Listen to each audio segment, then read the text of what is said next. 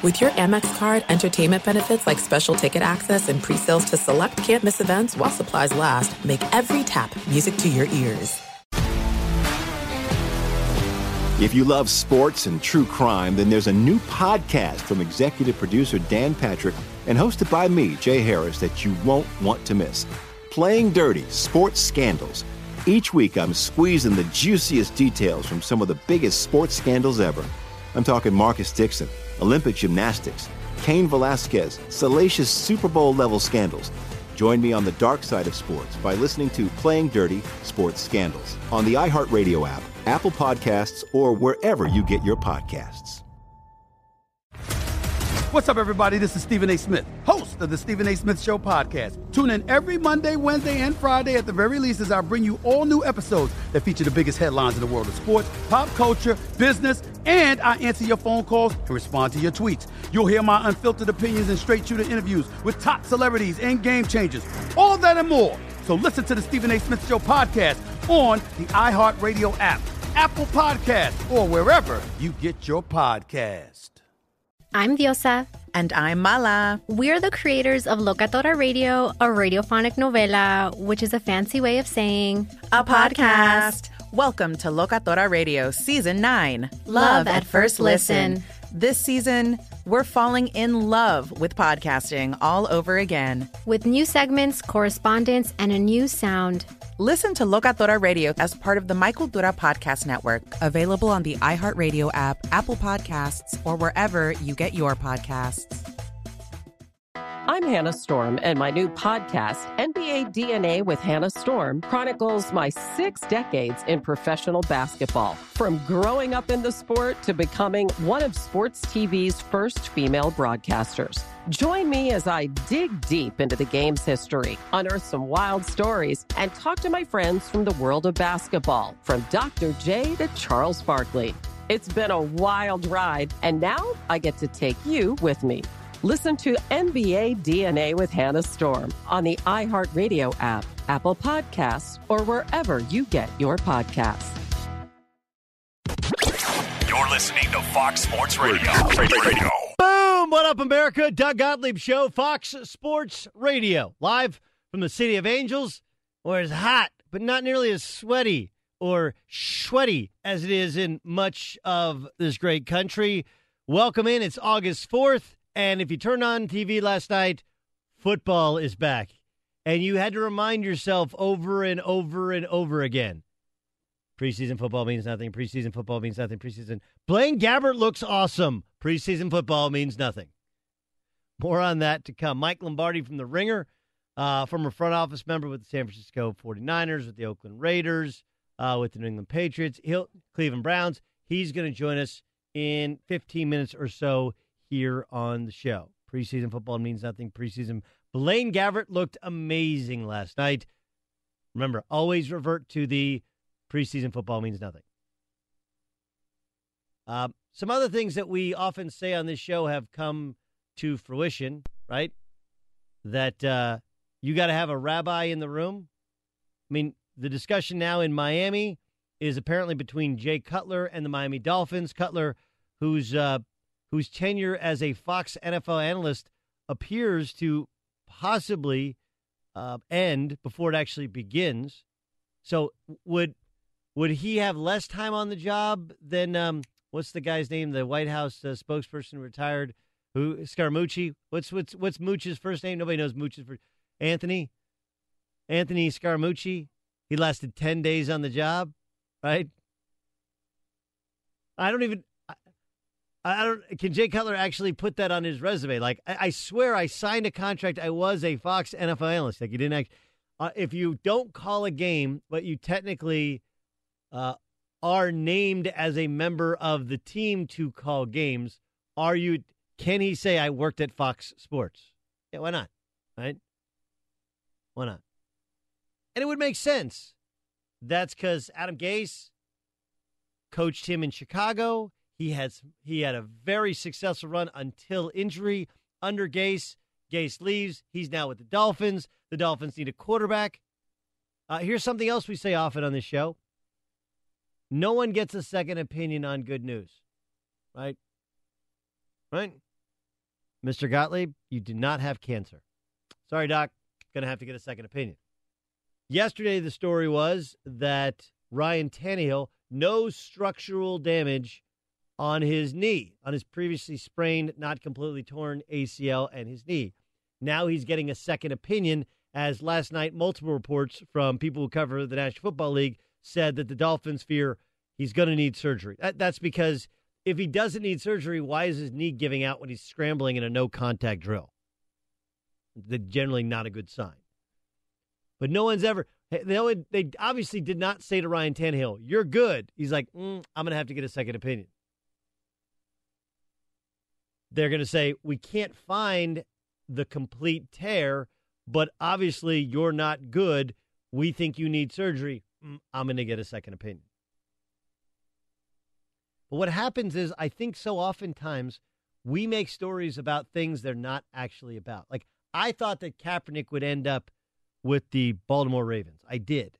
Now I think that ship has sailed, not just because the Ravens double pumped and they're trying to not upset Joe Flacco, who's got a little bit of a bad back, and they don't think is as bad a back as they thought it might be. And like if you're Flacco, I don't want, I I don't want. We're not. I don't want any quarterback competition. That's not what this is about. This is about when I'm healthy, it's my team. But then his girlfriend tweets out a picture, uh, essentially drawing a parallel between a slave owner from Django Unchained and the owner of the Baltimore Ravens. And I'm sorry if I'm writing that check, if I'm putting myself out in the line, I'm not doing it. That that that is everything an NFL owner fears or wonders about how it would go. It's not just if you hired Kaepernick, but if he doesn't play or if you cut him and as much as I, I was I was guessing that'd be the one place that if they needed a guy, he would be the guy because Greg Roman's there, his rabbi in the room. Now, when they pass, it should make everyone stand at attention. Like the Dolphins picking up Cutler makes a ton of sense. I mean, the exception of the fact that Jay Cut- and Jay Cutler's a guy that he's the actual opposite of Colin Kaepernick. Kaepernick gets signed some people will be uneasy, but a lot of people will really champion the move. Hey, look at the Dolphins. They're progressive. They're not scared of any attention. But if you cut him, now are you cutting him because of the attention? Are you cutting him because he draws a racial divide? Are you cutting him because of the Castro shirt? Like there'd be an uproar when he's cut. Jay Cutler, you sign and people like, eh, Jay Cutler. It'd almost be the opposite. When you sign Jay Cutler, people wouldn't love it. When you if you cut Jay Cutler, they love it. You cut Jay Cutler? I don't like that guy. Uh, but Cutler coming back to the NFL when many people thought he didn't really have the desire to do so reminds me. I, I saw a comedian, and forgive me if you can remember the comedian who did this bit. Uh, God bless you. You can you can tweet me at Gottlieb Show. Sean Connery is knighted, right? He's Sir Sean Connery, great actor. Uh, speaking of great, the great John Ramos here on the ones and twos on the board today. Ramos, um, you love movies. Are you a big Sean Connery fan? like Sean Connery, yes. Yes. Um, is he your favorite 007? He is. Okay. Daniel So- Craig's a close second, though. Daniel Craig is? Yeah, I Yeah. like him. Yeah, Dan- Daniel Craig is phenomenal. Uh, close second. I'm trying to think. Pierce Brosnan, no. Roger Moore, no. Who else am I missing? I think there's one other guy in there. Uh, Timothy Dalton. Timothy Dalton, no. Yeah, I'll go. I'm good with that. I'm fa- that's fair. We're, Okay, We're, good. we're in agreement there. we agree. Uh, Sir Sean Connery played a dragon in the movie. I think it's called Dragonheart. Do you remember that? It's Dennis Quaid, I believe. Dennis Quaid was in the movie. I just, I, I heard a comedian do this, and so I'm paraphrasing a little bit. But can you imagine the conversation between the producer and Sir Sean Connery? Hello, yes, this is Sir Sean Connery. You want me to play what? Right? Like I, I, I know. Listen, I know you're one of the most respected actors in the history of the profession, but we'd really like you to consider this role. I would not do it. It pays how much? Right? Like we all have these virtues that we hold dear. We all have things that we'd like to pass on. I'm sure Jay Cutler's like, yeah, you know, like I got a wife, I got kids, we got money. I got this job with Fox. I get to go to games. Like, eh. wait, I can be the starting quarterback of the Dolphins, who are more than decent. Like the Dolphins are actually pretty good. Ryan Tannehill, who is a much maligned or begrudgingly respected starter with the Dolphins, coming off his best year. I think he was eight and five last year before he got hurt. Year before that, he threw for four thousand yards and kind of broke through. Like if Ryan Tannehill can do it, and I'm Jay Cutler, and I've been in the league a decade, plus a guy who has a sick offense that I know that I don't have to learn new verbiage. I can just come in smoking Jay Cutler, put put you know, and it's a meme if you don't know the internet. Anyway, throw the football. I mean, he could be a lot like Sir Sean Connery. No, I'm not really. You know, I'm not really into playing football. I'm very excited about. Wait, it pays how much? Starting quarterback, 12, 13 million dollars. Like, there's just there's not anywhere on earth that Jay Cutler can make upwards of 10, 11, 12, 13 million dollars. I don't know what he's making for being part of the three person booth. That's more an opportunity job. This is an opportunity plus a very well compensated job. So we can make the Kaepernick thing about the cop pig socks, or in the case of Miami, the Castro shirt. But the truth is that when you when you have a problem and you need a quick solution, you almost always go with somebody who you've worked with before. Even even like because if I said you trust him, like, well, why do you trust Jay Cutler? I don't know if there's a supreme amount of trust, but at least you know the best of, you know the worst of Jay Cutler. Like you don't have to get to know each other. You already know each other. You know what makes each other tick. You know what makes like you know what kind of guy Jay Cutler really is, and you know how you can succeed. And he and Gase have succeeded together on some level previously. So if if if Kaepernick is not signed in this case, I don't think it has as much to do with wearing a Fidel Castro T-shirt. Fidel Castro, Malcolm X, like minds think alike, I think was the caption of the t shirt. It doesn't actually matter what it said. Even if it said, I hate Fidel Castro, the image was so strong in a place like Miami, I'm not sure people care. But the point is, I don't think that in this particular instance, it's as much about that as it is about Cutler has always had arm talent. Cutler could have come back in the league as one of those veteran starters, become backups. He didn't want to now the perfect opportunity at the perfect time when he still has time to play his way into shape comes to fruition, and I think it's going to be Cutler's job to turn down.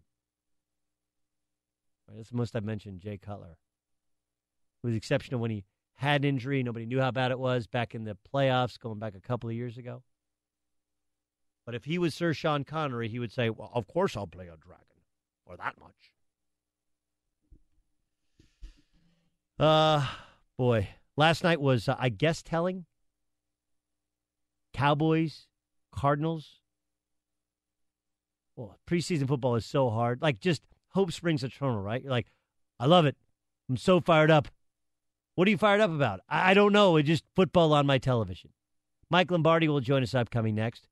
Cowboys didn't show us much, but what can we expect from Dak year two? I guess the big question is for a guy who has been in multiple front offices, has studied this his entire professional life. Is what we saw from Dak Prescott the real deal, or is it a Vince Young, Tebow, Scott Mitchell? Is it a backup quarterback surrounded by a ton of talent, one year wonder? We'll find out next. If you're looking to sell your car, there's now a new, better way to do it with TrueCar. It's fast, it's easy, and it's the best way to price your car from the comfort of home. When you're ready to experience a better way to sell or trade in your car, check out truecar.com slash trade today. He's one of the most respected uh, former members of front offices in the NFL. Of course, now he covers the NFL for The Ringer. Listen to his podcast called GM Street and follow him on Twitter at M Lombardi NFL. He's Michael Lombardi. Kind of spent some time us here on a football Friday. That's right. We got preseason football games this weekend. We have our first one in the bank. Michael Lombardi joins us on the Doug Gottlieb Show on Fox Sports Radio. How are you? I'm good, thank you. How are you? I'm uh, I'm fantastic. Let Let's start with the story of last night, more so than the game, which was the Miami Dolphins. They thought they dodged a bullet with Tannehill not having structural damage on his knee, but then multiple reports are they think there's something not right with that knee. He's gonna need he's gonna need surgery. I, I said like, look, the Cutler thing just makes a lot of sense because you got you got Gase. It's a rabbi in the room. He knows Cutler, the good, the bad. Cutler knows the system. He's a veteran. He's out there.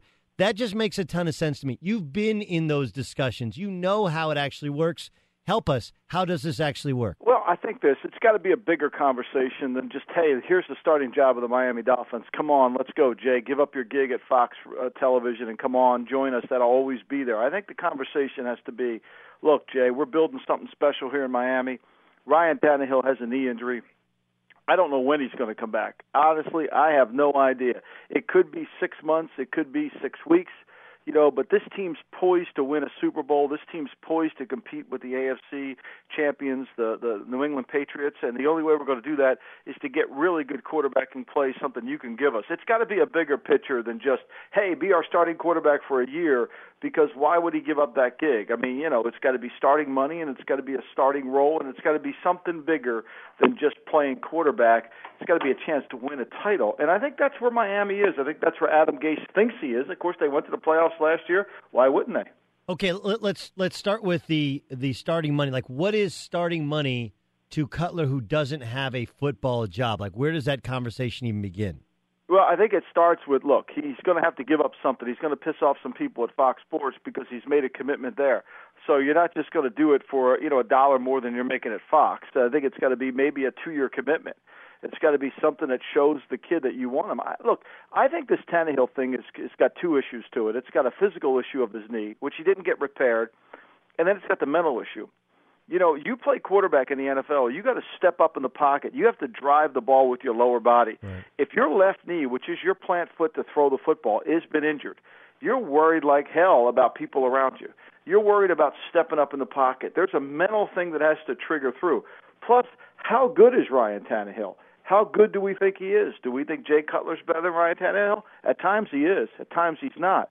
Tannehill at times shows in the first quarter when the game's a little slower he looks like a good quarterback. When the game speeds up in the fourth quarter or on third downs on key situations, he looks like an ex receiver trying to play quarterback. The game doesn't happen as fast.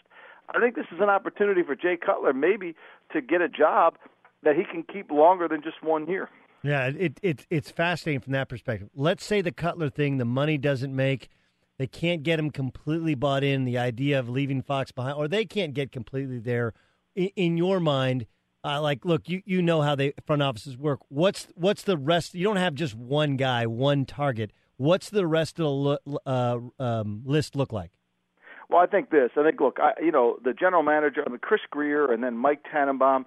Really, they're just going to throw names. Adam Gase is a quarterback coach he's going to want to control this search. Okay, this is what he's about. He's not going to want to go on a recommendation on what Tannenbaum might think or what Chris Grier might think. This is going to be all about what Adam Gase wants. And I think Stephen Ross would be smart to just listen to what Gase wants. That list could include Brett Hundley up at Green Bay. He's got another two years left on his contract. It could include A.J. McCarron at the Cincinnati Bengals, who's got one year left plus a restricted free, which would be a restricted free agency.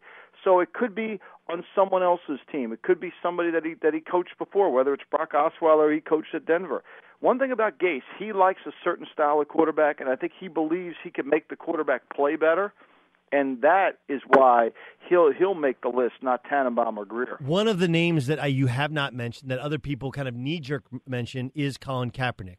Uh, set aside set aside the idea of what you know his the protest or even he wore the Fidel Castro T-shirt. Just from stylistic uh, point of view, from how he plays the position to how Adam Gase likes the position played, are they a match? Well, look, I think there's two narratives here. There's the Fidel Castro T-shirt that's never going to go over in Miami and shouldn't. Okay, and then there's the other narrative about the player, and the player hasn't played well since 13. Nobody wants to listen to it. Okay, everybody wants to blame it on the activism, which is which is their choice, which is the reason why he he's out there. But the reality of it is that you put the game tape on, he's not a top 20 quarterback. He hasn't played well since 13. His accuracy has gone down increasingly. He can't make tight throws. He doesn't process the field. The offense isn't exactly built for him. What Jim Harbaugh did with him in 13, play action passes, throw it up the field, yeah, that worked. But you know what's happened? The guy he traded away, Alex Smith, has had a better years than Chris Colin Kaepernick has because he's played within the system. I, I think Kaepernick doesn't fit. Remember this Adam Gase was about a day away from being the head coach of the 49ers, and I'm not sure he would have wanted Colin Kaepernick to be his quarterback. Mike Lombardi, you have to download his podcast, GM Street. Uh, you can download it, plus follow him on Twitter at M Lombardi NFL. Watch some of the Cowboys last night. Watched obviously the Cardinals as well, and hard for th- those of us who are laymen to take a ton from it. Um, but I, I, I wanted more your opinion on Dak Prescott and whether or not what he was able to do last year is replicable this year. As you said, the windows get tighter, people start to figure you out. I'm wondering if you believe what we saw is, in fact, reality, or was it a guy who had a great offensive line, had a great running game, had town all around him, and simply wasn't asked to do too much last season? You know, I think he's all those things are true, but I think he really made a lot of plays. I think he's made clutch plays. He protected the ball well.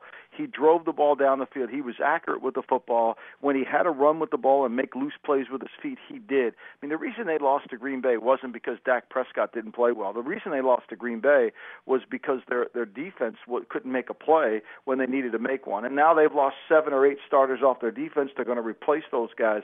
The key for Dallas, look, last year they're 13 and 3. Two of the losses are against the Giants. They swept everybody else. They were able to win. They lost to the Eagles in the last game of the season, but the reality of it is is they're coming back. Everybody's going to be gunning for him. He may not be as effective in terms of wins, 13 that he had last year, but he may be as effective in terms of his performance of play, and I think he will be. I think he's real. I think every week last week he's proved to me he could be for real, and I think he is. Um, yesterday, Tom Brady celebrated his 40th birthday. You spent time in a couple of front offices occupied uh, by Bill Belichick and people close to Bill Belichick. You know that that that regime oh so well. What what do, what do they think? What do people in football think of the the possibility of longevity going beyond anything we've seen? He's 40. Granted, he didn't play the first four games of last year, which allowed him to be fresher later. Uh, but there's less contact on quarterbacks, and he takes care of himself as well as you possibly can. Like what are reasonable expectations for uh, what we know is an eventual decline, but that eventuality seems to keep getting pushed back further and further for Tom Brady? You know, it's strange. You would think it would because of the age, but he's gotten better. I mean, if you would have asked me in 13 after the losing to Denver out in Denver how long Tom Brady was going to play or Peyton Manning was going to play, just, hey, Lombardi, make a prediction. Who's going to be in the league longer? I would have said by no doubt Peyton Manning would have been. And then we see Peyton Manning because of the neck injury and some of the other stuff that's going on.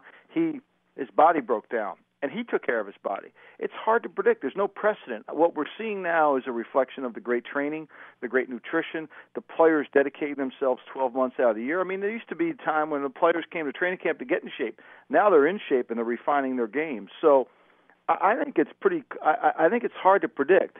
I do know this because you're in uncharted waters, you don't know what's going to happen. And I think that's why they've kept Jimmy Garoppolo because they know he's a good player and they're not sure what's going to happen moving forward, and they're right to do that. The Pro Football Hall of Fame's uh, class induction class of 2017. This is the weekend we celebrated. There's a couple of interesting names. There's Kurt Warner, who had a couple of the greatest seasons at the time we'd ever seen, and is maybe the greatest story uh, that we've ever seen to become a Hall of Famer. But also, he had five years which he was injured, and you just couldn't keep him on the field. It wasn't a good open air quarterback playing with the, with the Giants. Then you got Terrell Davis, who had the 2,000 yard season, but was playing behind a ridiculous offensive line in a system that produced, I think, 7,000 yard rushers. Uh, but he's one of those guys that people thought for a long time.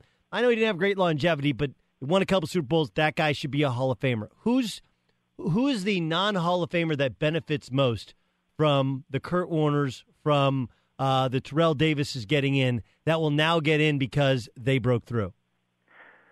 Well, look, I mean, both of them are unique stories. I worked, I worked out Terrell Davis as a college as a college prospect, and he played almost fullback when he transferred from Long Beach State. Both guys' journey to where they've got to is really remarkable, and I, and I think you'll see more of this happen as kids change their career. Look at Malcolm Butler; he could easily be from a guy who was going to a tryout camp to be one of the best corners in the league, and yep. if he keeps going to Pro Bowls, he could end up going to the Hall of Fame. But you know this this story is remarkable because if you ask Ron Wolf when he said when he signed Kurt Warner out of, of Northern Iowa, they couldn't get him to throw the ball at practice. And now this guy's going in the Hall of Fame. So it's about it's really about persistence, it's about diligence, and it's about passion and love of the game and staying with it and being in the right place at the right time. Because what people don't remember, if Trent Green doesn't get hurt for the Los St. Louis Rams, correct, he never gets Kurt on the Warner field. might not be in the Hall of Fame. Yeah, yeah, it's the butter, the butterfly effect, right? Not might not have ever seen a field. I mean, exactly. he, I mean that that team. I was actually explaining that to Michael, my my producer beforehand, because he's He's 15 years old. He doesn't, he doesn't know. I was like, hey, you realize they had Mike Martz's system was kind of ahead of its time. People had, they were playing indoors, so they're playing super fast. They had the best left tackle in football. They had the best running back in Marshall Faulk in football. They had Isaac Bruce. They had Az Hakim was their third wide receiver. Ricky Proehl was their fourth wide receiver. I mean, they were an absolute loaded team, and Trent Green was a good quarterback elsewhere afterwards. He doesn't get hurt. We may never hear from Kurt Warner. Yeah, and it's remarkable. And the Rams in the last 26 seasons, all those great names you've mentioned, they had four winning seasons and four I mean four playoff bursts, three 10-win seasons and one 8 and 8 seasons. The Rams are a franchise that people think have been really good because of all those names you've mentioned. Yeah. And then when you look at them over the last 26 years, they've had four really good seasons. Hey, uh, last thing, uh, Odell Beckham Jr. came out last week and said he wanted to be the highest paid player uh, in the NFL. Um, your laugh is the laugh of most front office people. Like that's that's that's cute. Um, uh, how do you, if you're in the New York Giants front office, how do you handle the fact that like look, he's really really popular, he's really talented, and you're going to have to pay him handsomely, but you also have to control the ego, control the behavior, and control the salary. H- how do you handle that? Well, you got three years, so he's going to have. He plays this year on his contract. Next year, they pick up the option. He he has that year, and then they have the franchise. So you add those three numbers together, and that's what he's going to earn over three years. And every dollar you give him above that now is a, is something that you should get in return on the contract as you extend it. Look, I respect his 35 touchdowns. There's no question that when you look at this player, he gets the ball in the end zone. He has 288 career catches, the same amount of catches that Jarvis Landry has down at Miami Dolphins. Now, Landry averages just slightly over 10 yards a catch. This kid averages 14. I think Beckham's a really good player. But to, for this conversation to be talked about as one of the highest paid players in the league, it just shows you how we've become a Twitter universe about how people are just going crazy. I mean, look, did anybody watch the game, the playoff game, when he didn't make catches in against the Packers? I mean, your best player has to play best all the time. And one thing I know about receivers, and I think receivers are great, but receivers can be taken out of the game. Quarterbacks can't. That's Yep. why they're the highest paid players. Yeah, my, my argument, and again, this is not nearly as in depth or insightful an argument as yours, Michael. But I said, uh, I said, hey, the greatest season we've seen in the history of football from wide receiver, arguably, is Calvin Johnson. Right, that team won four games, whereas uh, when Tom Brady mean- had when Tom Brady had his best season, his team won sixteen of sixteen games. If your Look, quarterback it- has a great season, you you're going to have a good t- season. it's the 35 touchdowns, you know, and I think that that certainly needs to be rewarded. I think it's remarkable, and I think he has those spectacular plays.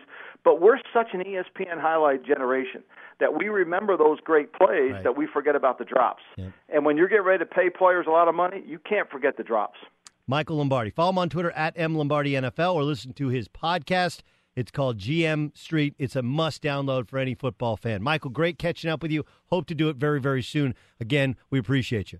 Thanks, Doug. Bye bye. All right, that's Michael Lombardi. I called it months ago, and it looks like Daddy was right. Uh, the doctor is in, but in a different field. All right, maybe a little bit too clever, too, too. Yeah, it was too much. A little bit. All right, we'll get to it after we get to what's trending. So a couple uh, months ago, we were talking about Doc Rivers and what you do if you're the Clippers. Uh, again, part of it, timing is everything. Timing is everything. And what you have to remember about Doc Rivers and how he had complete and autonomous control of the Clippers was why he had complete and autonomous control of the Clippers. Do you remember why that was? Remember what happened? Yeah, the old owner, Donald Sterling, made racist remarks on a tape. So when they needed somebody to run the franchise, like, we got to have somebody who's black. And Doc Rivers is really well respected and happens to be black. And we're like, why we hire somebody else when we can hire Doc? It, at, at the time, it made a ton of sense. Right? They had a good team. Doc had been around a championship organization. He surrounded himself with people who knew what he didn't know. And they go and get Jared Dudley to be a small forward. That doesn't work. They bail on Jared Dudley and they start taking on water because it's really, really hard to have four legit starters in the NBA and not a fifth.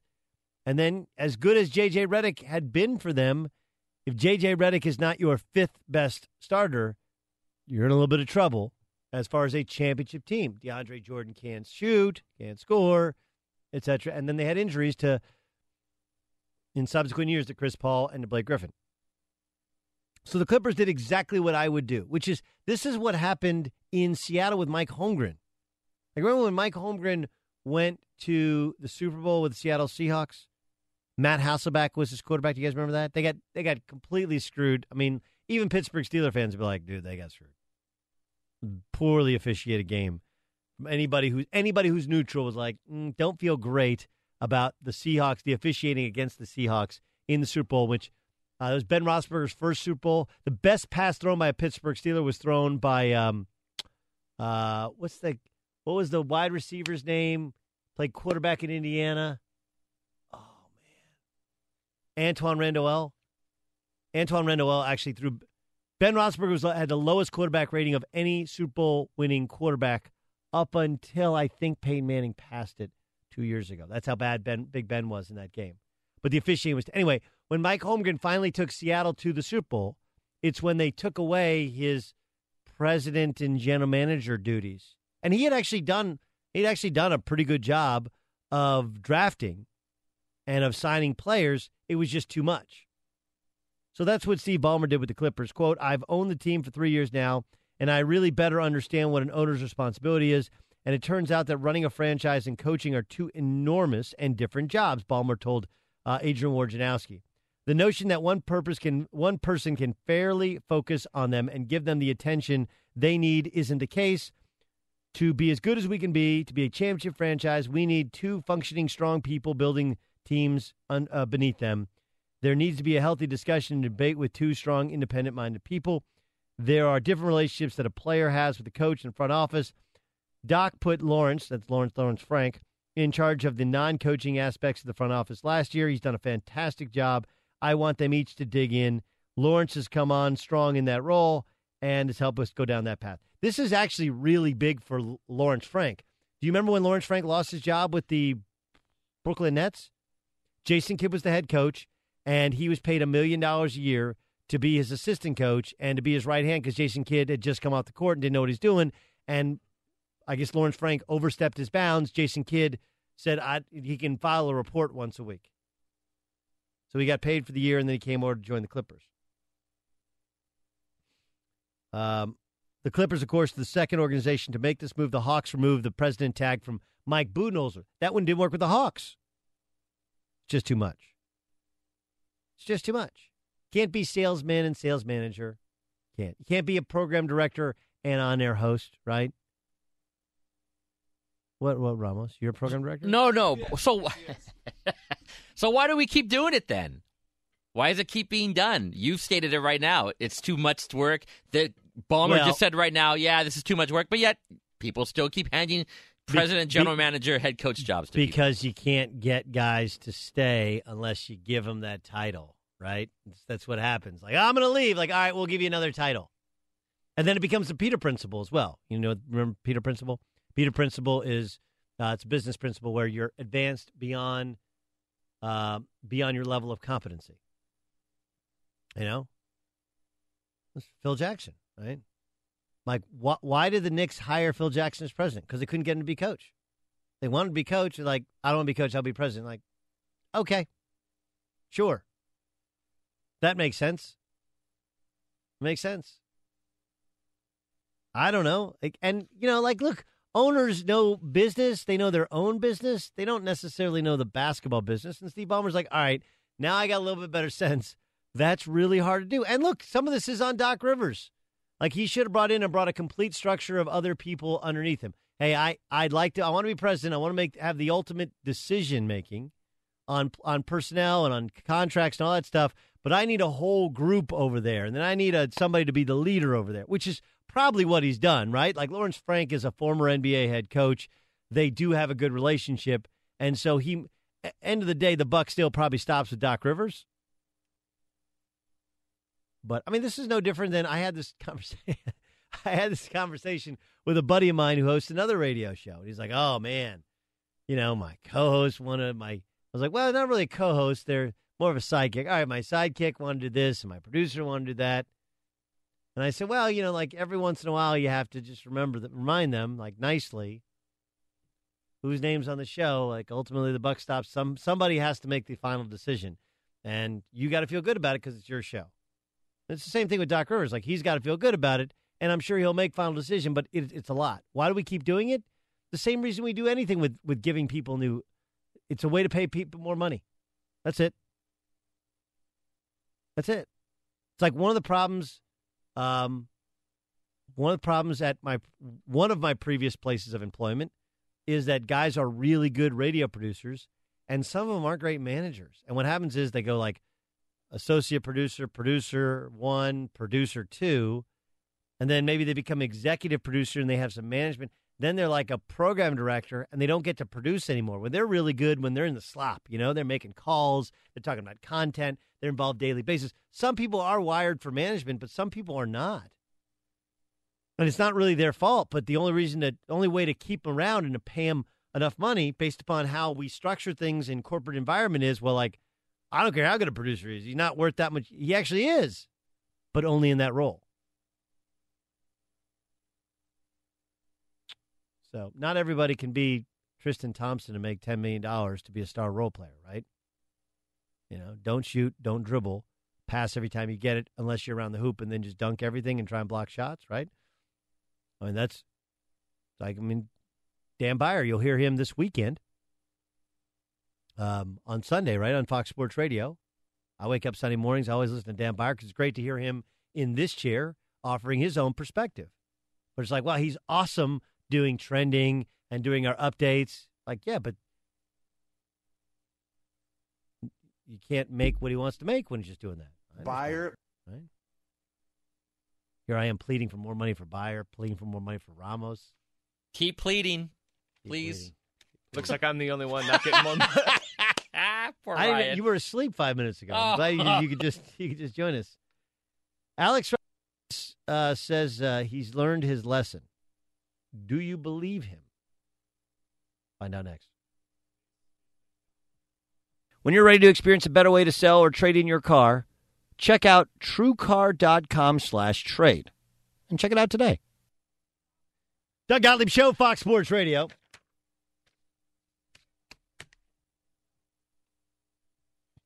Got lots of stuff to get to. Um, you know what? Let's play a game called Psychic. Reach into Gottlieb's sack. Uh, my sack of games is uh, sitting next to Dan Beyer. I already know it's psychic because, um, well, I'm psychic. Well, Doug, I know your name's on the show, but John and I discussed let's continue to talk about last segment and giving us raises. You know, we should maybe carry that over. Um, no, what do we got in the sack?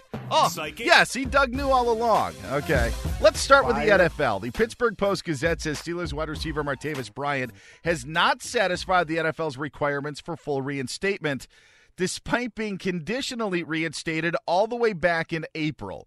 Now, psychic, will the Steelers have wide receiver Martavis Bryant for week one of the NFL season? Yes, yes. I think they're making him crawl before he walks. I think they're making this extra slow, extra painful. Because as I as I informed people yesterday, failing the marijuana test uh, or being in the program for marijuana in the NFL is means you're failing an intelligence test, not a drug test. If you pass the initial test, the initial test, there is no subsequent testing. And when you fail that initial test, you're it's either hubris, you know, arrogance, or stupidity, or or addiction, which people like. I'm not addicted to weed. I just really, really like it and need it all the time. Whatever. Uh, point is, uh, I just I think the NFL is making it really, really hard to get it to get him on the football field to make sure. And I, I actually, I, though the Steelers hate it, I think they probably on some levels like it because they don't want to invest in him in terms of their season plans unless they know that they're definitely going to have him. Moving on to the NBA, Knicks forward Kristaps Porzingis told NBA.com he's been studying film of the greats in the offseason. And by that, I mean he's been studying the trash talk of Conor McGregor. So, Psychic, will McGregor's trash talk help Porzingis get a mental edge over opponents next season? No. No. that's not the guy. I mean, even, that's not the trash. I, if I was him, I would be following the trash talk of Larry Bird, right?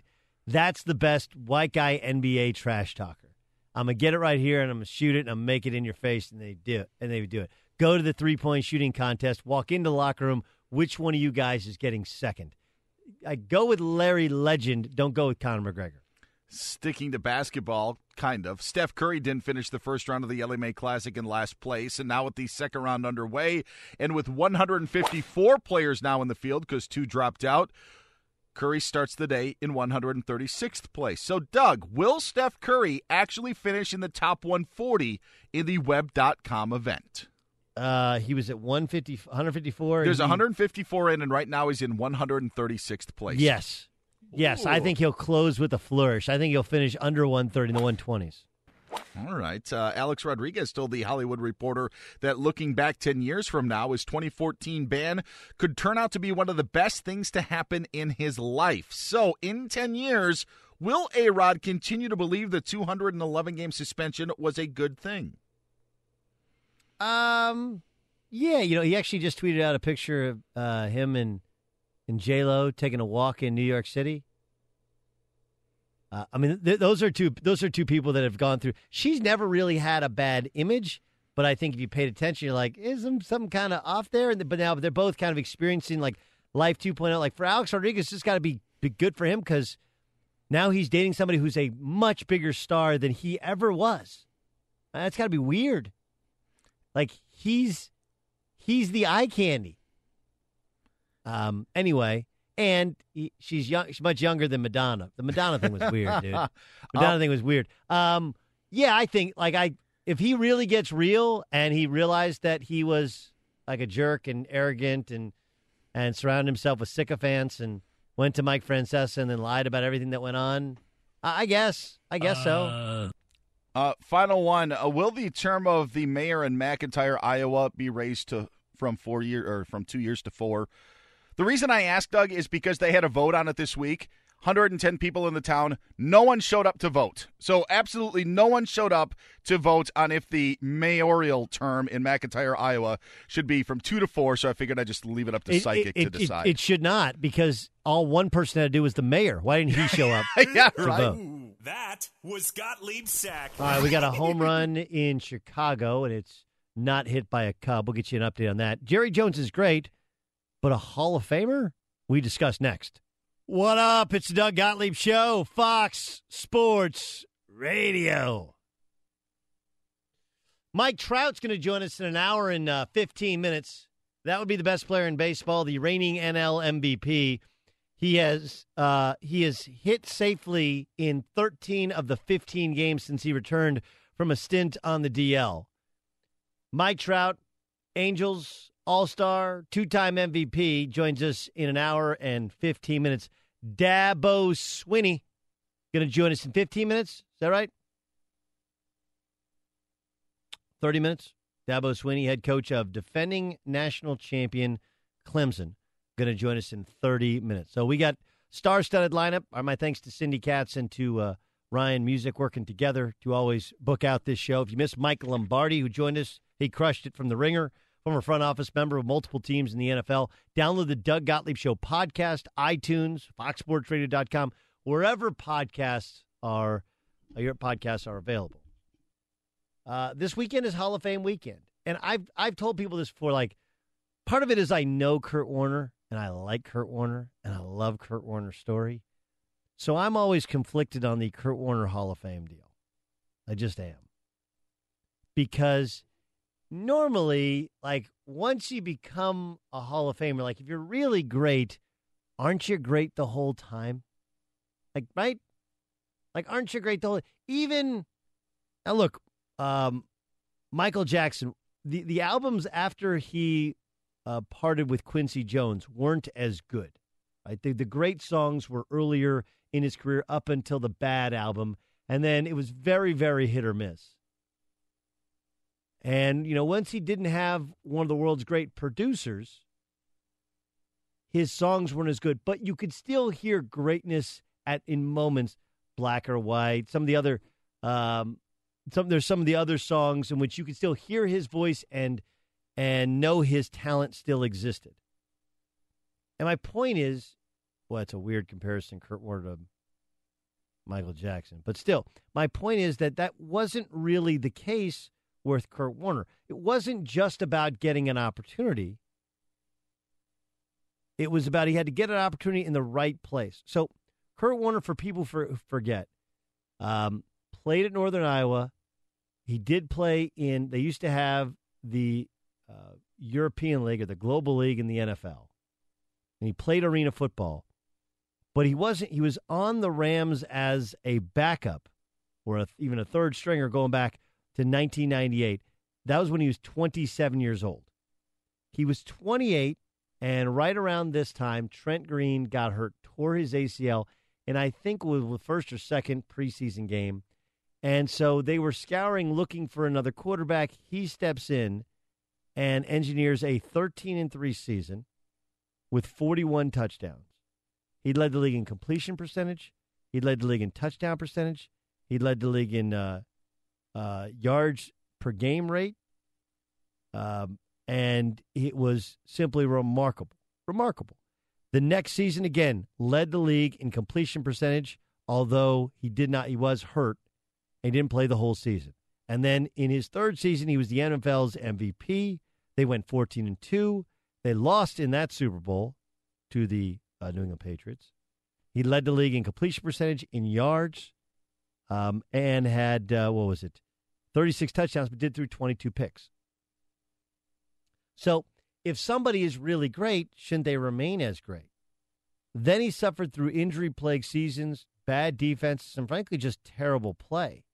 His last two years in in uh, St. Louis, he was 0 7 as a starting quarterback. 0 7 as a starter. Then he went to the New York Giants, where he started as they had drafted Eli Manning, and that didn't work. Part of it was he wasn't healthy. Part of it was he wasn't good. He was five and four as a starter, six touchdowns, four interceptions. Went to Arizona, started a little bit. They were two and eight. Then he was a backup at 35. At 30, at 36, he got another opportunity because Matt Leinart got hurt. He threw 27 touchdowns and, third and uh, 17 interceptions. At 37 years old, he took them to a Super Bowl, but they were only a 9 and 7 team. 30 touchdowns, 14 interceptions. But the, the you would think if he was one of the all time greats, like he would be great all time, but he wasn't. So Kurt Warner's getting into the Hall of Fame because Arizona was so bad before him and they were so good with him. And because St. Louis was so bad before him and so good with him, but if you're an all it's a it's a hard argument to make to go like, well, he's one of the great if you're one of the greats ever, aren't you at least at least decent? everywhere you go. I mean, he wasn't decent. He couldn't stay on the field. Couldn't play under center. Couldn't play in open air. But he had a couple of the greatest seasons in the history of the league. Like to me, what I think this this year's NFL draft class, Jason Taylor, classy. God, he doesn't. I mean, he doesn't look like he's aged a bit. Like, how old is Jason Taylor? He look. I I mean, I I don't know many guys that are retired look as good as Jason Taylor. That dude's crazy good looking. I'm jealous. But him and Terrell Davis, I think the NFL has figured out, hey, you know what? If you're great for a short period of time, like if I'm Priest Holmes, I feel really good about the possibility that I might get in someday. Problem with Priest Holmes is they didn't win anything in the playoffs, as opposed to uh, Terrell Davis's Bronco teams, as opposed to Kurt Warner's Arizona Cardinals team. Uh, if not for the story of Kurt Warner, is Kurt Warner a Hall of Famer? I mean, not really. Not really. But that is part of the story. And then you have Jerry Jones. I'm in two Hall of Fames. Okay. Now, they're both Jewish sports Hall of Fames, but they're two more Hall of Fames than most of you. So I don't take it as a slight that I'm in two Hall of Fames, but I'm in two Hall of Fames. And one of the things that I found interesting, whether or not it's a Hall of Fame or it's uh, uh, there's a couple events that I MC to which you'll have people that have legitimate successes in sports and in life that get recognized. And then you'll have a guy that wrote the biggest check to the foundation to get recognized. That's what it feels like with Jerry Jones. Like, look, I, I do think that Jerry Jones has done some things in business. Remember, before he took over the Dallas Cowboys, they were run as just a football team. whereas he turned them into a business. They were the first to have sponsorship and signage and and and get the get the the stadium named. And you know, he's expanded in so many ways the spectrum of business the Dallas Cowboys are in, and he's helped influence the rest of the league. So he's like an NFL business Hall of Famer. But to be an actual Hall of Famer seems weird, right? To take one of the iconic sports franchises and for 20 years, they couldn't do anything in the playoffs. I'll grant you the Dallas Cowboys are a financial success, but shouldn't the uh and shouldn't whether or not you're be in the Hall of Fame, shouldn't that have to do at least on some level with how the team does? That one strikes me as weird. And then I look around other Hall of Fames and like, eh, maybe not that weird. I'm not saying he wrote the biggest check, but the fact is he brought in some of the biggest checks, and so that gets recognized. So I'm going to take care of Jerry. But Jerry Jones becomes a Hall of Famer. Like the best teams he ever had, he fought constantly with Jimmy Johnson and then ran Jimmy Johnson out of town. And they were never really the same ever since. So I, yeah, I don't know. And I do, in fact, like Jerry Jones. Um, the one thing he's caught a lot of heat for recently is when he said there's no evidence of domestic violence, a domestic violence issue with Ezekiel Elliott. And of course, that causes social media to to make a stir. And even I said you could have worded it better. I, am like I, I think what he should what what the what the owner should have said is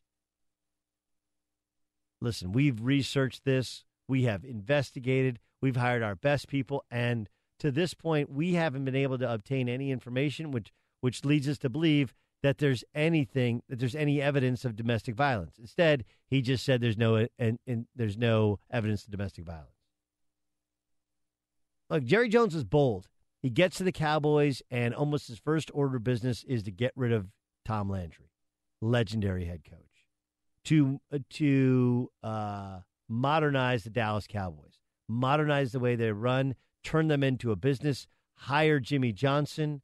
They were the first team to truly tank. They were the first team to get bad before they got really, really good. And they were one of the first teams to realize what jersey you wear, when you wear them is important in terms of how much you sell them. Like all of that stuff works. I just, I don't know. I mean, I, it's like business Hall of Fame or is that the Hall of Fame in Canton, Ohio? I guess. But don't we hold the fact that the Cowboys haven't been able to achieve much on the football field? Don't we hold some of that against them?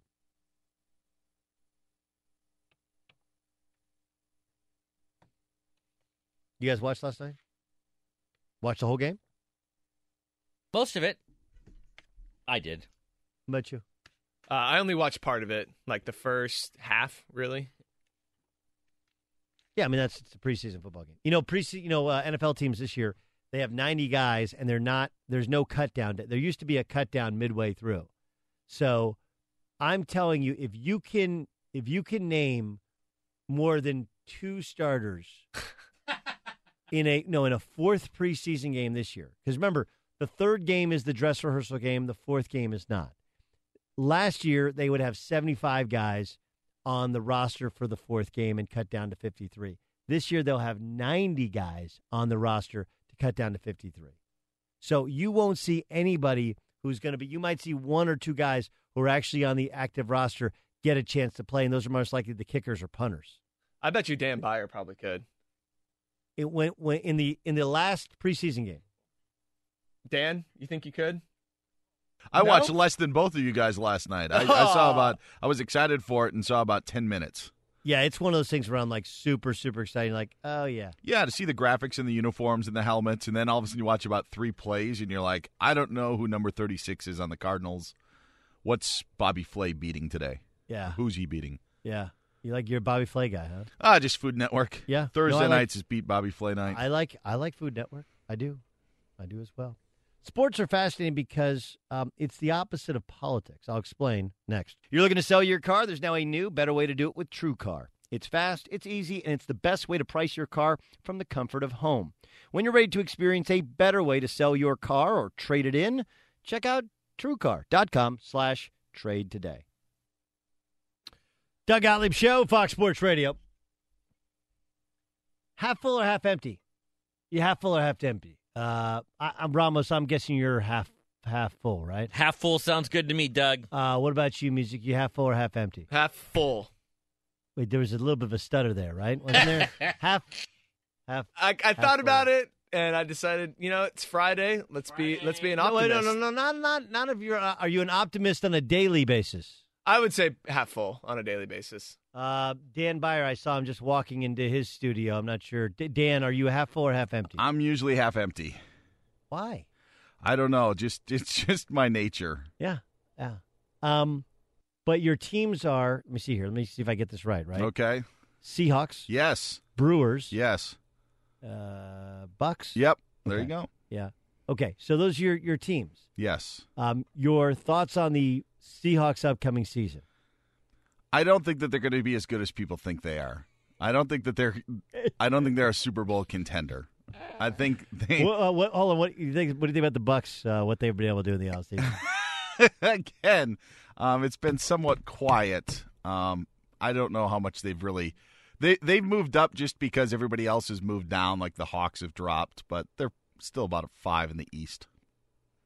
kind of a de- kind of a uh, kind of a half full guy, right? Like you say, you know, and now he's like resigned. Like you know, the Brewers just Indians are better. It was bound to happen. It was well, Cubs were Cubs- bound Cubs to take better, over. sorry. yeah. yeah. Cubs are Cubs are just bound to be better than us. At some point, they spend more money. They're going to be It's better. good while it, while it lasted. yeah, it was it's good- fun. it's good while it lasts. I think, you know, last night's a perfect example. Um, or yesterday, yesterday in totality is a perfect example. Like, uh, college football rankings come out, people get super excited, super hopeful.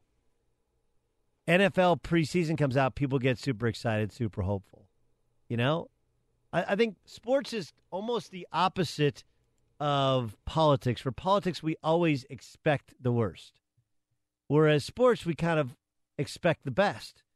We just always think there's a, a new rec- recruit, new signee, there's a new life, a new hope, a new chance.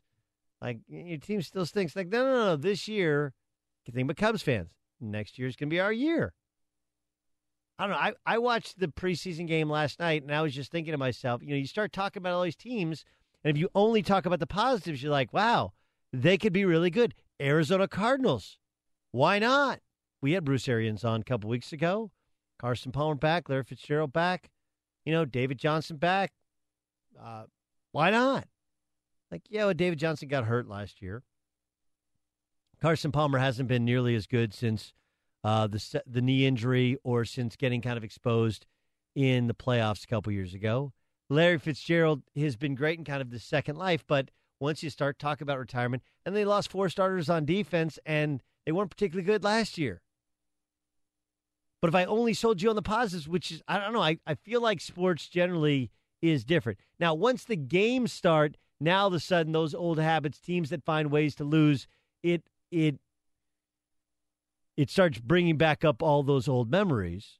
But I think sports in the non-conference in the preseason, in the early part of the year in recruiting, like we're super super positive. Super positive about that. Am I the only one? Couldn't be the only one. I don't think so. How I. Maybe it's it's how it's marketed. Maybe it's the hope, like, or here's one. There's that NFL commercial where they're all diving into the end zone, scoring touchdowns. Like, wow, yeah, NFL. It's like it's all highlights and fun. And then you like you you forget that like NFL games can be a little bit boring. They can be not so much fun. There, there, there's some bad teams out there. Some really, really bad teams out there. Really bad teams. Did you guys see this story? Uh, Um, this is actually, this is the opposite of a sentence. Now, look, for the record, I wasn't working here when the Charles Oakley thing took place, but I, I wasn't as pro Oakley as everybody else, right? Like, they wouldn't have gone after and tried to remove Oakley unless he was doing and saying something that caused him to have to be removed. So, former New York Knicks great Charles Oakley on Friday accepted a deal to have charges stemming from a February incident dismissed, but he left open the possibility of pursuing civil action against James Dolan. Oakley was arrested and run in with MSG security on February 8th, charged with two misdemeanor counts of assault, one misdemeanor count of aggravated uh, harassment, and one misdemeanor count of trespassing. He was also cited for two additional counts of harassment and that are considered to be non-criminal violations. On Friday, ADA, that's Assistant District Attorney Ryan Leaps, uh, offered Oakley a deal, an adjournment in uh, in uh, contemplation of dismissal that will lead to the charges being dropped if he stays out of trouble for six months and complies with a condition that prohibits Oakley from trespassing at Madison Square Garden for one year. Oakley declined comment when asked about the trespassing condition, but he said in court he has no plans to go to MSG when the conditions were announced. His attorney said the garden was wrong for the way they treated him. He doesn't need a trial to prove that. Actually, he kind of does. Like, if he wanted to be completely vindicated, then he should have gone to trial. Otherwise, this leads me to believe, as I've always believed, that James Dolan was wrong to have him removed, but he wasn't really wrong to have him removed. It was the way in which they did it, and it was the fact that uh, they confronted him in a very public place instead of. And I know they tried to simply ask him to come along, you know, come with them, and then they wanted to talk to him, which is when they wanted to eject him. But I, I just I don't think you plead out on something that you didn't do. Do you? Not, not in that situation. I don't think. I mean, because because of the nature of that. I mean, maybe in other cases where they're like, "Look, man, I know you're saying you didn't do it, but they got like your fingerprints on the gun. It doesn't look good, man." Something like that. Right, but that's what I'm saying. He, the, the, you only you only plead out if you did it. So if you say like I absolutely did nothing wrong, right? Like I didn't do are- anything. I was just you- sitting there you ex- enjoying the game. Yeah, why are you accepting this plea deal if I did nothing wrong? Right. He did something. That, look, two wrongs don't make a right, huh? Three rights make a left, didn't it? Three rights make a left. My favorite line is uh, two fives make a ten. So does five twos. I like that as well. Anyway, but I just now look. His part of his sentence is he can't go to Madison Square Garden. Like, okay. I love the idea that you can go there with a ticket and you can still be charged with trespassing. Think about that. Yeah, how's that work? I don't know. That's kind of like when you like you know you can't if some if you leave a bar after drinking but you don't get behind the wheel drunk, you can get arrested for public intox even if you're going to um if between the leaving the bar and going into your car technically you're public public intox.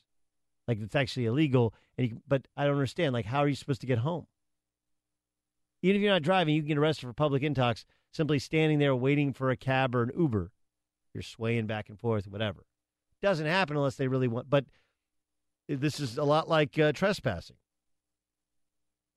Like, wait, I was trespassing. I had a ticket. If you actually le- read the fine print of a ticket, yeah, you can be arrested for trespassing, even though you bought the ticket. If they ask you to leave, I gave you money. You said I could come inside. No, no, no, no. You're not allowed here anymore. I know, and they do, and they don't have to give you their money back. It's a fine print, man. That's like the credit card you buy with zero point zero percent interest, and then the second month they hit you with eighteen point nine percent interest. Dabo Swinney around the corner. First, let's find out what's going on in the world of sports. Here's what's trending. Doug Gottlieb Show, Fox Sports Radio.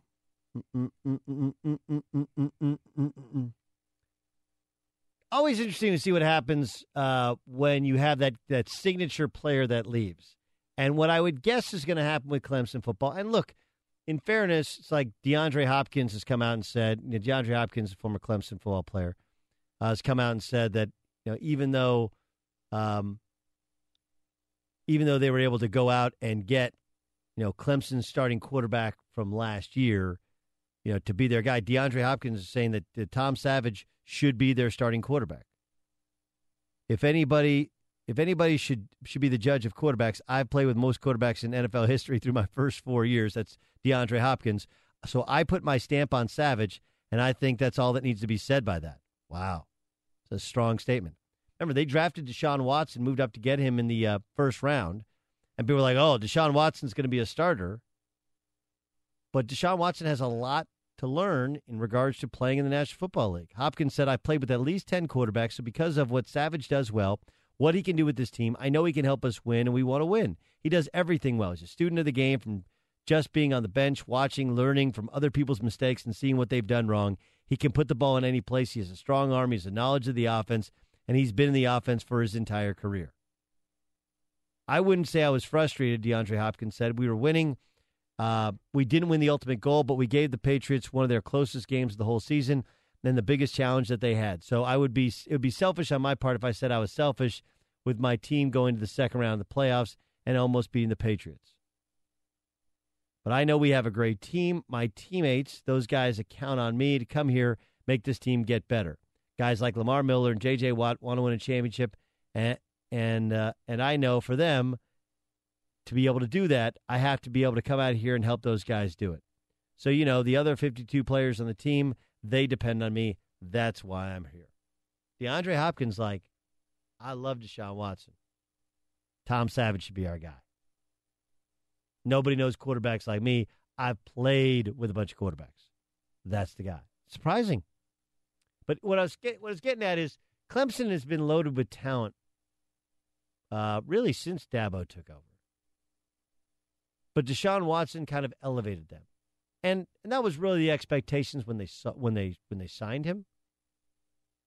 And to live up to and possibly exceed anybody's reasonable expectations, like I think it's reasonable that that Deshaun Watson would take them to new heights. But to say like, all right, he's going to win us our first national championship game since 1980, like when he got there, like that, those are almost unreasonable expectations. He accomplished them.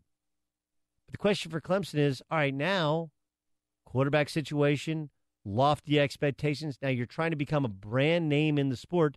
Can you do it after losing your signature player and losing Mike Williams, of course, another first round draft pick, another Clemson wide receiver going off to the NFL? Let's catch up with the head coach of defending national champs, Dabo Swinney, our guest on the Doug Gottlieb Show. Coach, how are you? I'm great. Thank you. Coach, Hope you're all doing well. I'm, I'm doing really, really well. Um, look, I, mentioned that Deshaun achieved anything that anyone could have possibly hoped for him in his career, even coming back from the knee injury to then lead you to back to back playoffs and then into the national championship. Um, but but how do you how do you come down off that high, if you will, and and continue this path of the program becoming more of just a, a brand name in the ACC, a brand name nationally of constantly being a threat to win the thing? Yeah, well, we just do what we always do. I mean, we're going for our seventh, ten plus win season in a row. So, I mean, it's hard to win national championships, and and our goal is always to be just incredibly consistent. And uh, in order to do that for us, we start over every year. So when you say how do you come down from that, well, unfortunately, uh, you, you you get back to work and you and you start watching the tape and you're like, God, man, we stunk in that area. We got we got to get better.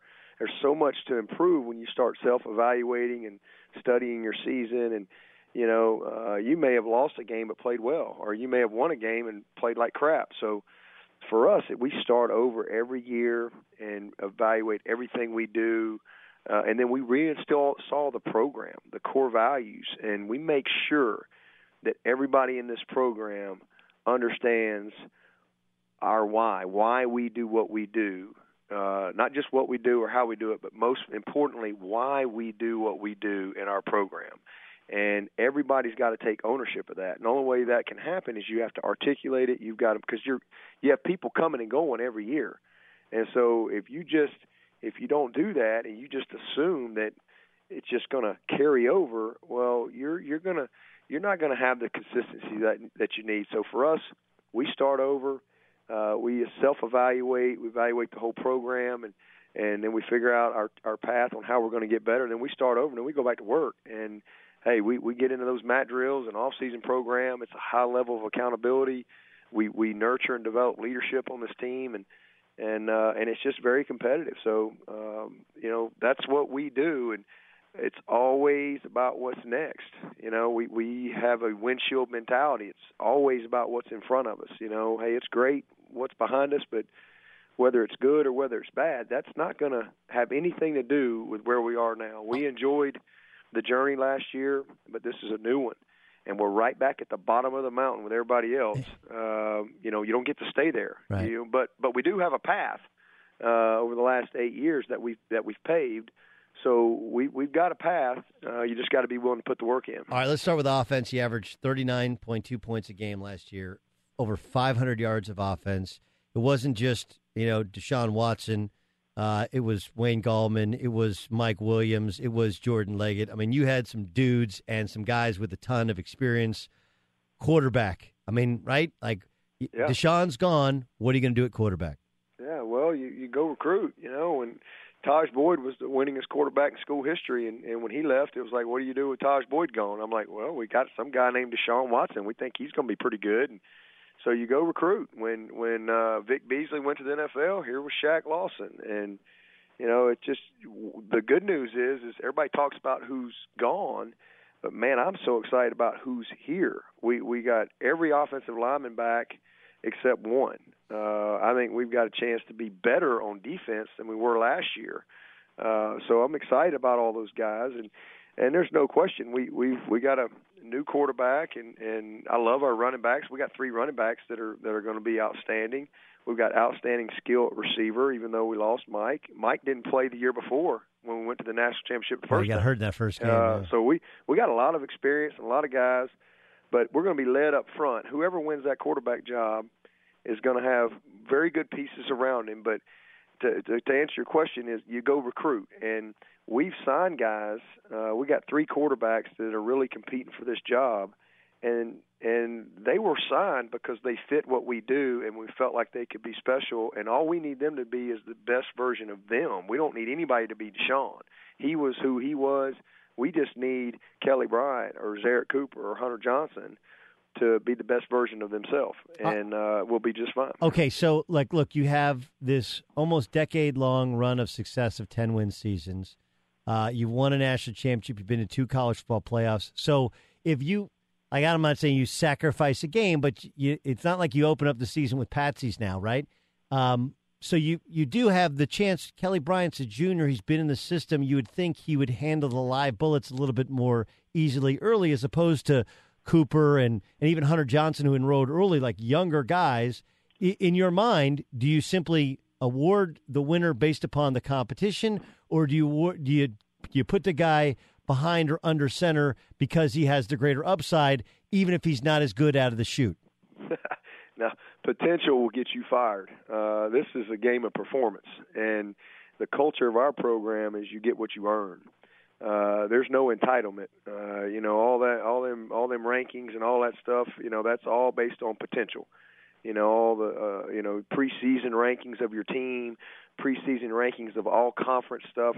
That stuff doesn't matter. The, it, it, when it matters is November and and for us and where we are right now, what matters is what happens on this field. Otherwise, why go practice? You know, if we're just going to anoint people, you got to earn it. You know, Deshaun Watson had to come in here and earn it. He had to beat Cole Stoudt out, and he did.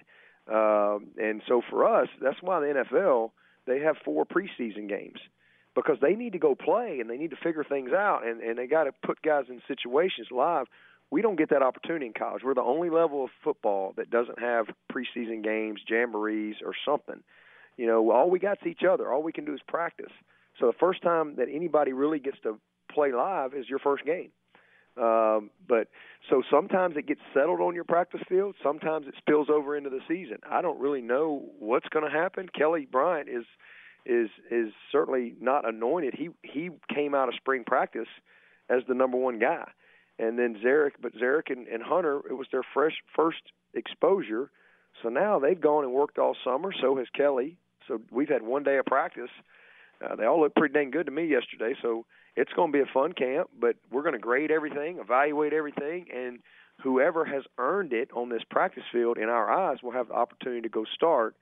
Uh, but it's not a lifetime contract. You know, you you it's a game of performance. So you have to go and perform. And so, you know, hopefully whoever wins the job will do great, but you know, if not, you you got to continue to give guys opportunities to compete. And to be honest with you, no matter who wins the job, we're going to have to play oh. more than one guy because nobody has any experience. Yeah. So we've got to develop, find a way to develop some experience early part of the season. And you got Kent State to start, but then Auburn at Louisville, Boston College at home, and at Virginia Tech. So roadies at Louisville and at Virginia Tech, Auburn at home. Though that's that's part of your first month of the season. I want to ask you about Howard's Rock. I thought Uh, I thought uh, ESPN did a great job last year of showing uh, d- d- just the entire experience. You have this unbelievable football facility, but it's because of layout, right? That it's not on the side of the stadium as Howard's Rock. So they got to they go out of the locker room and then you guys get on the bus and then you go around, right? And then That's and then correct. and then they open up the door and then you know these guys come come out of the come out of the bus. They come down, they touch the rock, and then they go running down. Now there's a there's like a lip there, right? There's almost like a Oh, lip, yeah, and a those big one. guys and those guys like to jump off, and they get a ton of air. I just wonder though, as a coach, like, and you don't you don't sweat a lot of the little things, but you have to hold your breath. Like the last thing I want is to have this team loaded up for Bear. Auburn comes in, we're defending national champ. The place is going crazy, and damn if a lineman didn't jump off the lip after touching Howard's Rock and hurt themselves. Do you put? Do you tell guys who can and can't jump off that thing? I do not. Uh, I don't say anything at all. You know, I want them to enjoy the experience. Uh, that, listen, that's a tradition that's gone on. We've had guys get hurt coming down the hill. Uh, you know, I mean, you'd hope that they would. Do you do hill practice for the, for the young guys? We, we do not do hill practice. Uh, we we just I mean they've all been down the hill, but but no, we don't. I mean it's uh, it's it's an amazing experience, and, it, and it's amazing to watch it and witness it. To be honest with you, but uh, you hope that they're all athletes enough to be able to get down. That's for me. That's hey, my I'm concerned about myself because I don't want to be an ESPN blooper for life. So I, if I can get down the hill, the rest of the day is pretty easy. Uh, that's the hard part. Uh, you know, my, my son's eight years old. We watched it last year, and I, I swear to you, he ca- he carries a rock with him. He just picked up a random rock, and he wants it to be like he wants it to be like Howard's Rock. That's how much that stuff resonates on TV. I know it's amazing. You know, it's a tradition that's oh, obviously way, way, way before me, and and this university takes such pride in, and and kids can't wait to be a part of it, and it never gets old. It is an amazing experience, but it, it is very steep. But what people don't realize, it is very steep, and then it's got the hump, and then it's steep again, and uh, but you know they. Uh, knock on wood, we've been pretty successful getting down it most days, but we have had a we have had a a fall or two along the way, but not a lot of injuries. Last thing, I know you got to go. I know you're busy. Um, uh, how do you look? You come from humble beginnings. You call on it often, um, and you know Hunter Renfrow, former walk on. I mean, he comes from humble beginnings, but you, you know how a lot of this goes is guy signs at Clemson, and Clemson has been so good now they don't remember maybe the tough times. How do you? How do the young guys? How do you assimilate them? And yet understand that we started. It's a humble beginnings program that has built into this juggernaut, into this national championship hopeful? How do you level out guys that haven't even achieved the level of success that they're being rewarded for because the previous guys did achieve it? Yeah, you constantly educate them. I constantly, I'm the, I'm the team historian. I'm constantly challenging them and educating them on how we built this program and and again why we do what we do. Pro, we spent two days of program installation with the team before we ever stepped on the field, and so you got to imagine now that's like you know pulling up and having your kids sit in the parking lot at Disney World before for two days before you let them go in. Yeah. you know but but I want them to understand and have an appreciation. Uh, we work hard at making sure that they have a, a genuine appreciation for the former players for the things that we have for the path that we've uh, been on and for why and how we do things around here and so we work really really hard at that. And uh, our guys buy into that. And, and then you know you nurture the leadership on your team. You count on the veteran guys to to really uh, teach those those younger guys that are just showing up. Uh, but I love the fact that I've got 33 seniors and juniors that they don't know anything in their career, but you know, big wins and and great seasons and two national championship games and and so forth because they know what it looks like and they and so it's their job to make sure they transfer that. But the main thing is we do not allow entitlement. There, we don't. We stamp that out at all costs. I mean, it, we we try to empower our guys, and again, it's a culture of, of you get what you earn, and uh, you got to put the work in. You know, championships are won when the stands are empty. Uh, You don't win them when they're full. You win when the stands are empty, and so you put the work in, and then when you don't, you hold guys accountable.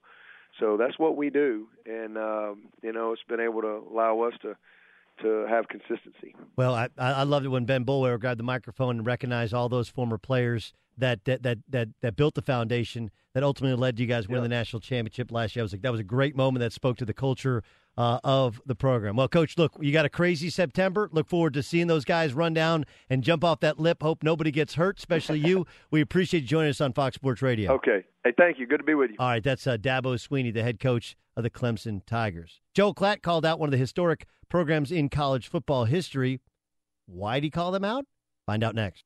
This is the Doug Gottlieb Show on Fox Sports Radio. When you're ready to experience a better way to sell or trade in your car, check out truecar.com slash trade today. Every day at this time on the Doug Gottlieb Show, we play for you a portion of a previous show on the network. Clay, Travis, Dan, Patrick, Colin, Cowherd. But in this case, we'll play you some of Joel Klatt. Joel Klatt was on the herd today. He said this about the Fighting Irish of Notre Dame. All you have to do is go to the U.S. News top 30 universities in our country. Of the top 30, 12 schools play Power 5 football. Eight of them had a better record than Notre Dame last year. So stop telling me, Notre Dame people, that academics are preventing you from being good. Um, I mean, I get that. I get that Stanford. Um, like, look, they've had massive injuries both the past two years. Um, and I thought two years ago when they beat Texas, that was a national championship caliber team, but they were just absolutely obliterated by injuries. Uh, I think it was seven starters, and, and and the thing is, nobody has that kind of depth in college football. Last year they weren't that good because they had and they had lost so many players to the NFL. So but I do think academics plays a, plays a part. I really do. They also are a very small school, and it's hard to keep kids in school. Unlike Stanford, where the hardest thing to do is to get kids in school, not keep them in school. I think it's one of the factors. I think location is one of the factors. I think the depth of quality teams they play is a factor, and I think the fact that they haven't been as good as advertised for a long time. That's what the Fox said. CTE isn't the only thing former football players have to worry about. I'll tell you what else they need to worry about next. What up? It's the Doug Gottlieb Show, Fox Sports Radio. It's a football weekend. No, really. I mean, it's a football. We got football this weekend, don't we? Preseason week one. Uh, that starts next week. So we had foot. We had a little, little, little taste of football. Then next Wednesday is really kind of weird. Next Wednesday is Houston, Carolina. Next Thursday, you got like eight games, seven games, something like that. And then there's some Friday games. There's a Saturday game. Then there's a Sunday game. There's Saturday and Sunday. One Saturday in L.A. is uh, Cowboys Rams. Sunday is Seattle against the L.A. Chargers. I think I'm going to do both. I think I'm going to go for a little bit of both. Put in a request for field passes. Take my dude to come in. Can you imagine like back to back days going and seeing the Cowboys run around out there, watch the Rams, then watching the Seahawks and the Chargers. Then next, that's after next week. We go to the seventh is Rams practice, right? What day of the week is that? I, I have no idea. Today is the fourth. That's Monday. So Monday, Monday, you guys are coming down to my. Are you guys coming down, or is it just me? I'm going. Dan's going. Dan's going. Dan, you're coming down to uh, you're coming down to Rams camp. Dan, I will be there. What what time are you arriving? Well, we can do this show meeting. Uh, Eleven fifty eight uh, Pacific time. no, no, seriously. what time are you coming down? Um, I'm not sure yet, but uh, hope to be there about maybe you know at least uh, maybe even Sunday night. Doug, we'll just put it up that way. Try to avoid traffic because I got a longer drive than everybody. I know. So wait. So are you get you need a place to stay Sunday night? I don't know. Maybe. Um, I mean, I, I live I live ten minutes from there. I mean, sleep over at Gottlieb's. Yeah. Well, no, it's like popcorn, a- it's Pizza like- party! It's like a, uh, it's like um, Can we watch movies all night and stay up really late? uh, yeah, we could. I mean, yeah, sure. um, no, I mean, look, if the company's going to put you up, then you know I'll charge you, Oh, and you charge they aren't. company. Yeah, no, they aren't. They aren't going to put me up. They're not. No. You stay at my mom's house too. My mom has has has three extra bedrooms. The, the boat is now moving well. away from the dock. You know, from the invite. It's slowly drifting back But out what we should sea. do is we should get together. I should take you guys to a good breakfast, to good Orange County, Newport Beach uh, breakfast. Sure. hey, sounds great. I like eggs. You like eggs? Yeah. We Oh, make egg, eggs I can make at my house. Eggs is one of those things where I feel every time I order eggs at a restaurant, I feel like I am just throwing away money. I really, I feel like I'm just I'm I'm guy at the strip club, just just going like this with just money in the air. I gotta Like, be- 99 cents for a dozen eggs. and then it's like 8 bucks for, you know, or 12 bucks for like you go to you go to like a hotel, it's like 15.99 for an omelet. Like okay, wait, so all I needed was like 3 or 4 eggs, put them in a, a pan, you know, put some olive oil in the pan, then put some vegetables and some cheese in there and it's 15 bucks. Like that's a huge upcharge. After I eat eggs, they're gone in about 30 minutes. That just got, yeah. So eggs- yeah, eggs are like get rid of Chinese them food? there. Yeah. Eggs yep. like Chinese food to you? Yep. They're the HOV lane. Just put it that way. They just cruise along past everyone else. Um, here's the thing about traffic, though, Beyer. Are you an early riser? No, not as much. Okay, But well, you should probably go down the night before. yeah, that's that. That's why it's early, being like I considered. got up super early today, and it's it's only like an hour. It was only an hour drive today, but I got a bunch of things. To, I got I checked off a bunch of boxes, things I had to have done. Now it's going to take a lot longer to get back, but um, yeah, I we're gonna have a good time. We see the Rams on. Who are we most excited to see with the Rams? Like Sean McVay is a. We have. I have. I've spent a little time with him. We have mutual friends. Um, he's actually the only guy younger than Ryan Music who uh, who have a microphone in front of him. yeah, like he. I mean, Sean McVay actually. The, the thing is, people think he Ubers. It's no, he only has his driver's permit, so that's why he gets a ride to practice every day. Um, but I'm, you know, the, the Rams are Rams are interesting, right? Like we've been told how talented they are up front for the last couple of years. It's all going to be about Jared Goff, fair or unfair. Uh, and then, you know, look, two years ago they extended themselves to get to go out and get a really talented running back, and he had a great second half of his rookie year, and then last year not as much. Plus, they have the Aaron, Aaron Donald situation. Um, going to be interesting to see what happens with the Rams. That's Yeah. so Monday we're at Rams camp, and then on the weekend the Rams play at home. Todd Gurley, of course, only had 885 yards rushing last year. Uh, we know about Case Keenum started the season. Jared Goff. Many people like myself are like, dude, I think Sean Mannion's is actually might might be the the most ready to play guy. Um, but I'm interest, interested by the Rams. Then we go to Cowboys camp on the 10th, right? Now Cowboys camp Beyer is closer to you, isn't it? Yes, that is correct. So We'll be taking you the wanna- back roads. So I stay at your house. Yeah. Can we do that? He's yes. got a pool, man. Yes. Yes. He has a pool. How do you know he has a pool, Ramos? Because he told me. I have a pool too. Well, but if you're going up, Do you that do you keep the do you keep the pool? What do you keep the pool at, Beyer? This is a big this is a big thing. Well, I found out. yeah, it's a, I uh, it's about eighty right about now. Haven't had to turn on the heater because it just gets so warm up by us. Yeah, you you you basically live on the sun. Yes. Yes. Yeah. Yes. You live on you live on the sun. We actually keep ours at like 83, 84. It's not yet but yet not it's just below bathroom temperature. It doesn't need much heat either though cuz it's been baking in the sun. All right, so we're we're on the road next week. We'll hopefully have Zeke Elliott. Um, we've put in requests for what? Jason Witten, Jared Goff, We should keep a tally. You know. of who we guess yeah. and who we get. Yeah. Yeah.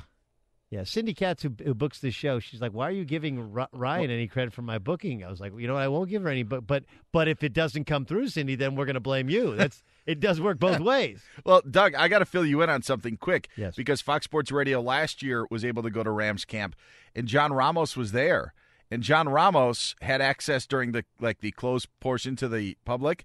John periscoped while they were practicing. Okay, so this wasn't supposed to be on film, and John's periscoping, saying like, "Hey, live at Rams camp," right? While they're doing their install forty yards behind them. This is called oop-de oop, split right, chicken wing left on two. Ramos. This is so cool. Ramos was like in the huddle. Who is this guy? D- Dan said to me, "Eh, "Are you videoing right now?" I go, "Yeah, yeah." He goes, "You, you're not supposed to be doing that." I go, "Oh, really?" And so, There's Jared Goff running an end around with Tavon Austin. Um, uh, Ramos, who's your team? the Rams. You're a Rams guy. Yes. hardcore Rams guy. Yes. Until they kicked him out of Music, practice. have you music? Have you picked a team? Yeah. Who? The Bengals. Why are you a Bengals fan? Carson Palmer. I Oh. was I was always a Carson Palmer fan, Okay. and then Orange, got- South Orange County guy, Santa Margarita High School, USC. Good guy, father of twins as well. Like I'm father of twins. Great. People who have twins are just better people than than regular human beings. interesting. John. Ramos, your thoughts? Um, so you're a Bengals fan. Correct. Okay, cool. Uh, I'm more of a Charger fan, although I could I can be swayed by I like most LA sports fans. Whoever wins first, that's who we're going to get behind. Right now, most LA sports fans, truth be told, like we like the Raiders, right? The Raiders have kind of always been, right? Raiders have been, and I grew up in the shadows of the Rams. I don't know, the, the old Rams weren't that likable to me. But I finally liked the Rams. They were playing in St. Louis. Kurt Warner, of course, can be recognized as a, as a Hall of Famer this weekend. Bennet Omalu, we got we know him, right? Movie Concussion, based upon his search for answers uh, with brain disease. Ben Omalu says um, we have this obsession with CTE, but there's much more to it than that. Quote: There has been so much fascination with CTE that we're going about it the wrong way. CTE is just one disease in a spectrum of many diseases caused by brain trauma. If he, he being a football player, doesn't have CTE, that doesn't mean he doesn't have brain damage. I've always said that every child who plays football has a 100% risk of exposure to brain damage. 100% risk. And I've always said that at the professional level, 100% would have brain damage of some kind or some degree. That's whether or not their brains are found to have CTE. Like he is tripling down on this thing. Uh, he goes on to say, there's no such thing as a safe blow to the head. And when there are repeated blows to your head, it increases the risk of permanent brain damage. Once you start having hundreds or thousands of blows, there's a 100% risk of exposure and permanent to, to, permanent brain damage. The brain doesn't have a reasonable capacity to ge- regenerate. This is something we've always known. I don't attack the NFL.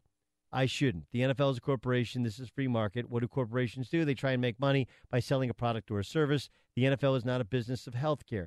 It's not research organization. If you think the NFL is not doing anything well, what do you expect? They're a business to make money. The issue is parents. In other words, he's like, you shouldn't ever, ever, ever play football, as opposed to many people saying, like, look, if you just don't play tackle football until high school, you'll be okay. Right? Or if you only it's only tackle football for little kids. They don't hit that hard. The helmets are better. It's a lot safer. We teach them to tackle the right way. It's okay. And he's saying never ever. And he's also saying like CTE is CTE is to brain trauma caused by football as lung cancer is to smoking. Right? Like smoking doesn't just cause lung cancer. Emphysema, high blood pressure, causes your artery walls to thicken, heart disease, your fingers turn yellow, your breath turns bad, your teeth turns yellow, your mustache smell, clothes smell like smoke, and there's all these other health issues. Plus, people around you get sick. Anyway, what? Oh, you're smoke. You're going to smoke outside. Anyway, um, my my the point is, and then you hear Jim Plunkett, former Super Bowl MVP, says my life sucks. This is what he said in the San Jose Mercury News. No fun being in my body right now. Everything hurts. Now, Plunkett is 69. There are lots of guys that are 69 who they would say their body doesn't feel particularly good. Plunkett has had 18 operations, lives with artificial knees and artificial shoulder, and de- debilitating pain in his surgically repaired back.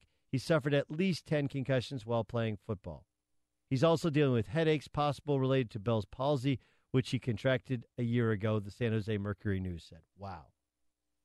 Sign me up for that. You know, it's like um, uh, I think it was Bill Burr ma- makes the joke about about getting married where do I sign up to lose half my stuff? Right? Who's the guy who says, where do I sign up for possible debilitating brain injury? And if not, my body just feels awful in my 60s.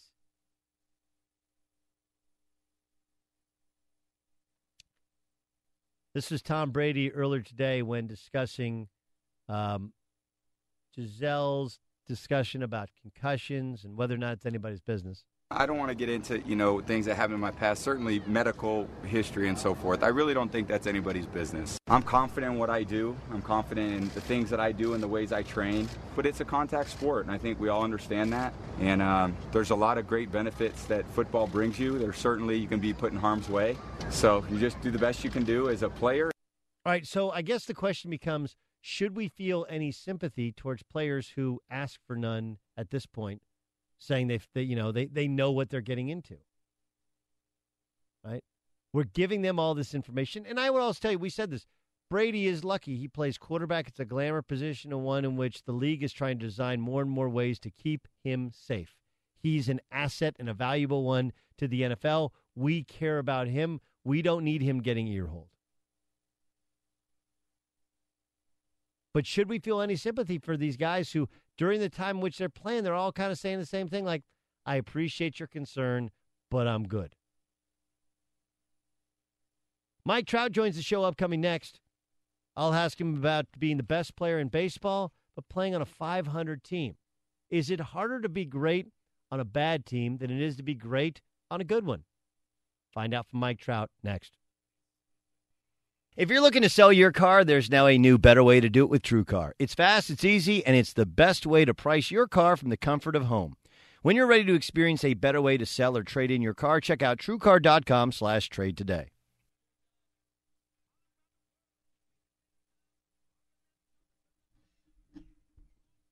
Doug Gottlieb Show, Fox Sports Radio.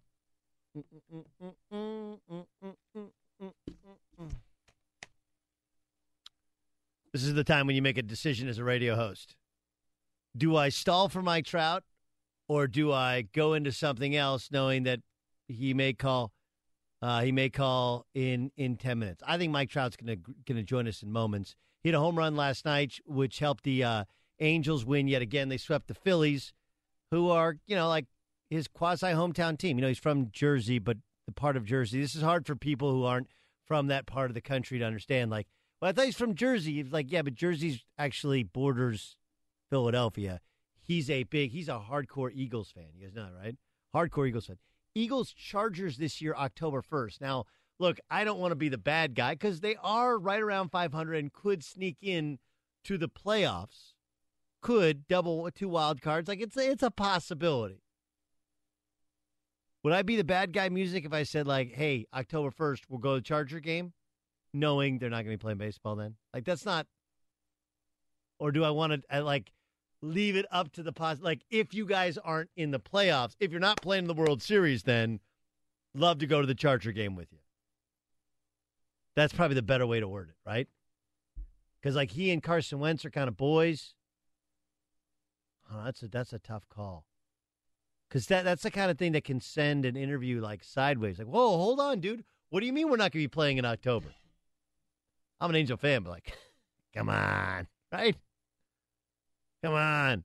It's a surprise that they're 500. Considering all the injuries they've had over the last year and a half to their pitching staff, Trout getting hurt this year, they weren't terrible when Trout was out.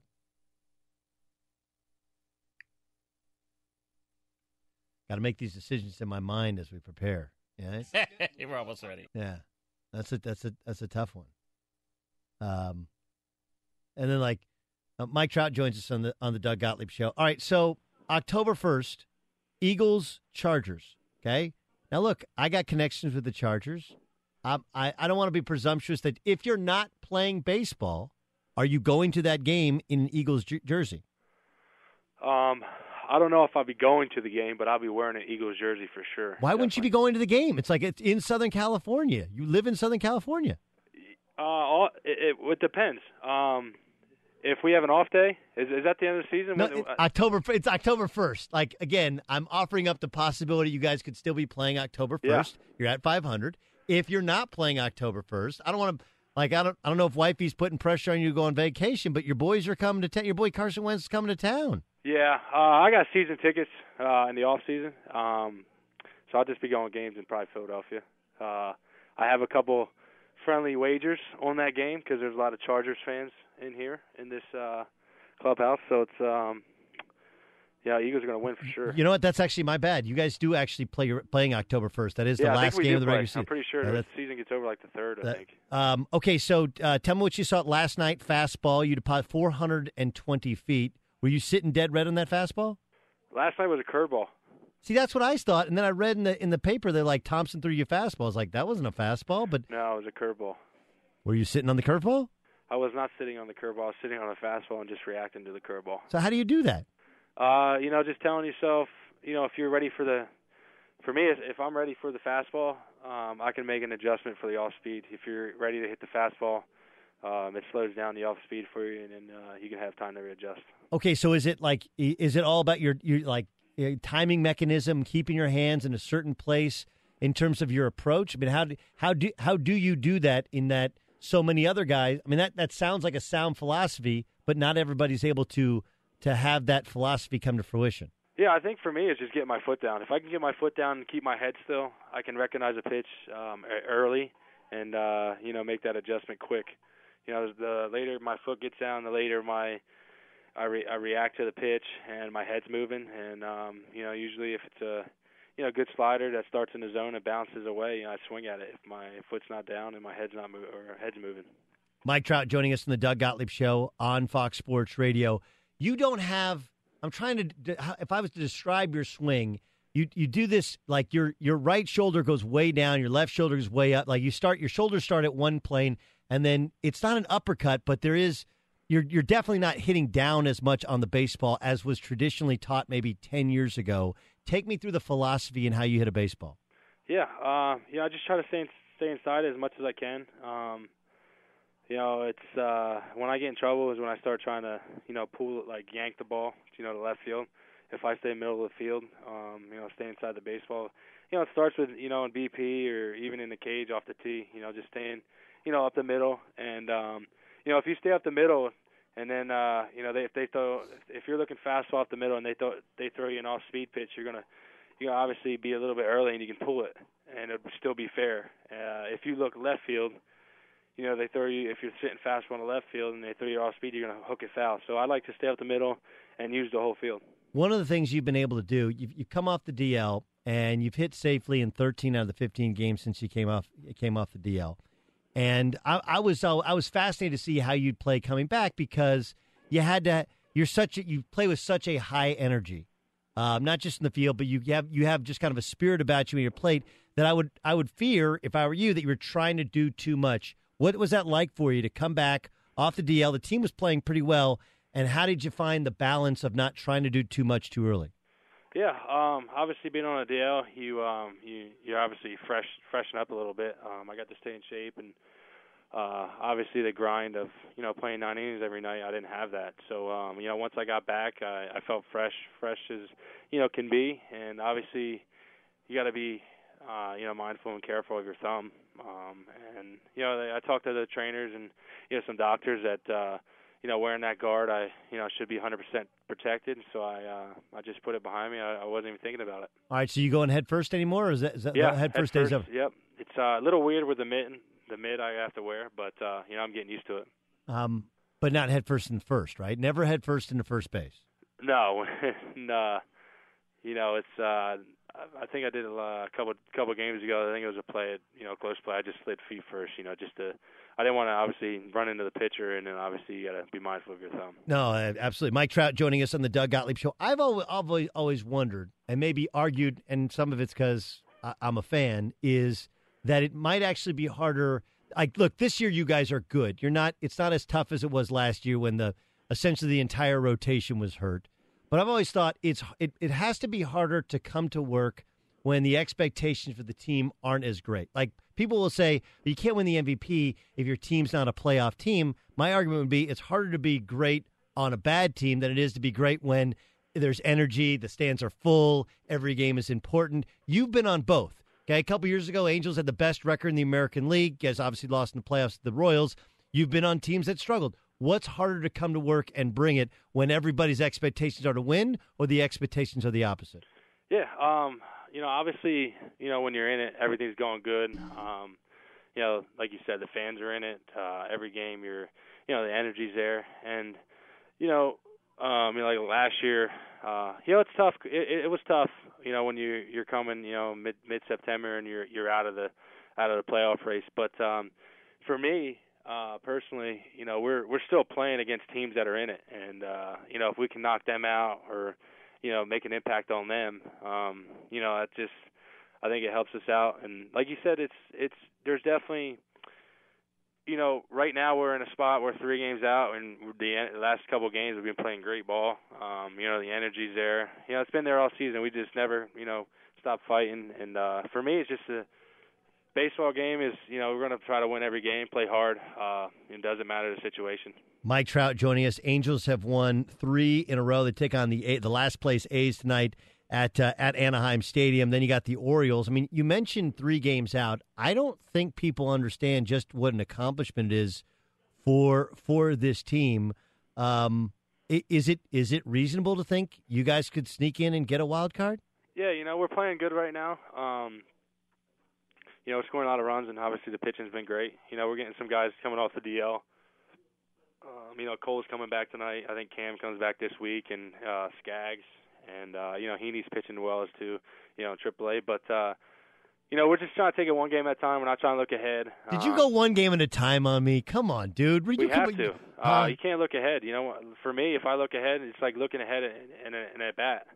You know, if you look ahead in two, three at bats, you're gonna, you know, probably mess up the the at bat before. So, you gotta, you know, take it one game at a time. For us, it's we just gotta keep pushing. Um, you know, try to win series. You know, we we got the A's in town. You know, they they play us, you know, hard every time, and uh, we just gotta keep that momentum we got from last night into tonight. I love those. Uh, the Philly reporters were asking you about coming to Philadelphia, and you're like, dude, you, uh, you, and you. I'm, at some point, you had to say like, you guys are terrible. I'm not a free agent for like four years. Why are you asking? But everybody assumes like, oh, eventually he'll want to come home.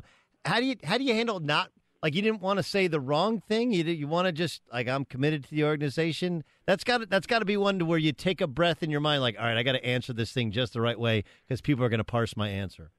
yeah, you know, it's uh I when I go back to the off season, I obviously go to Philly games and the obviously the Eagles and Sixer games. Um yeah, I grew up, you know, Phillies fan.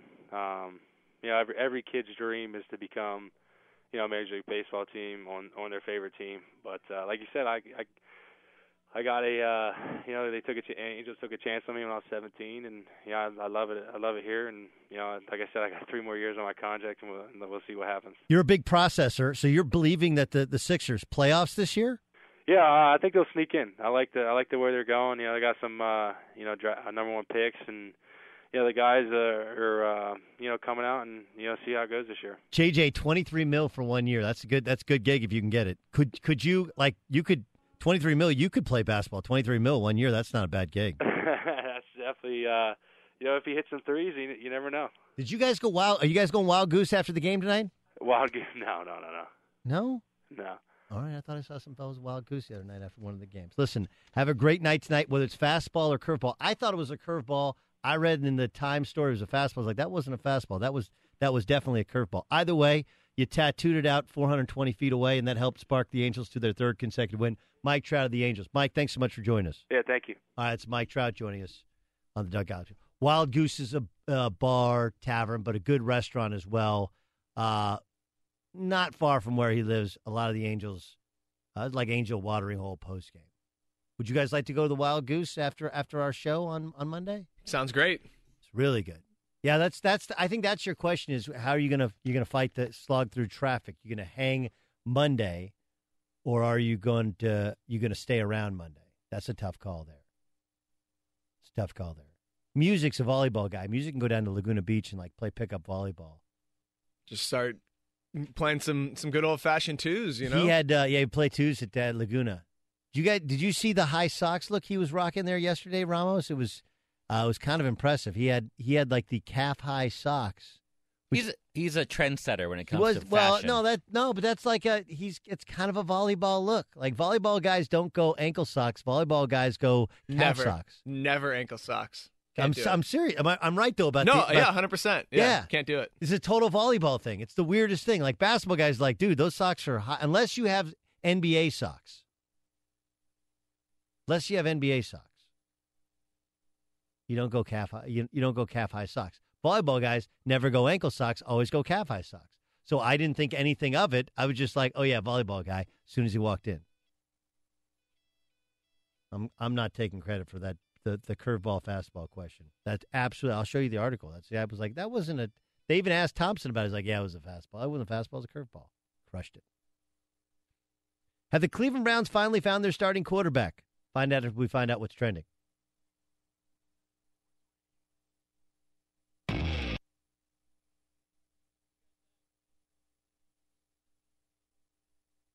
Tiger Woods just tweeted out a picture of, I guess he went like lobster diving.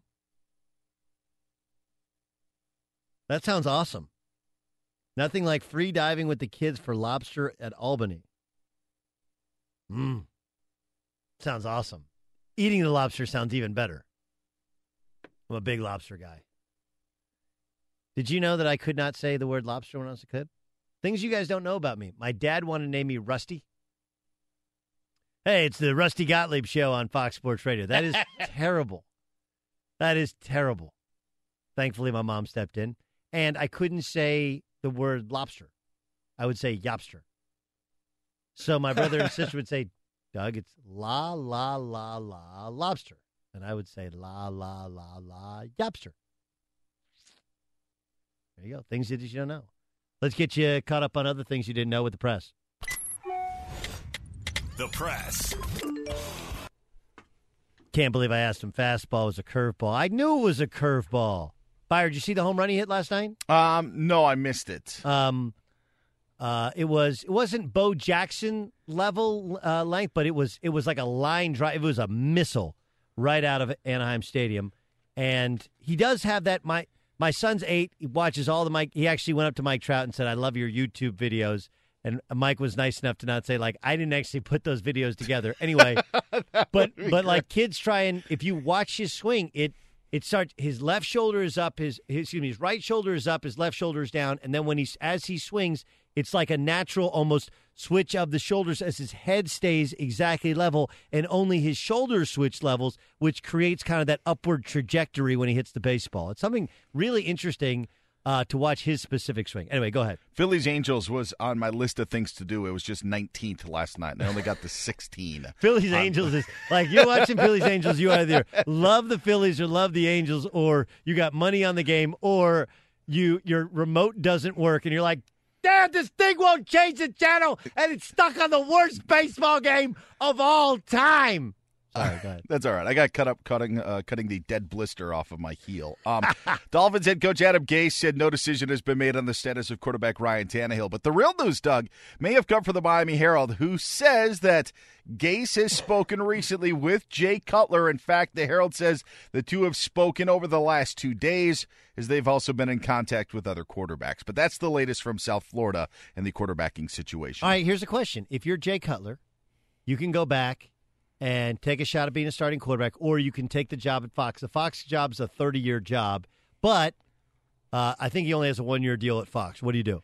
I think you go back and play, and I'm going to say it's a little different than Romo, just because Cutler's not in the number one analyst spot.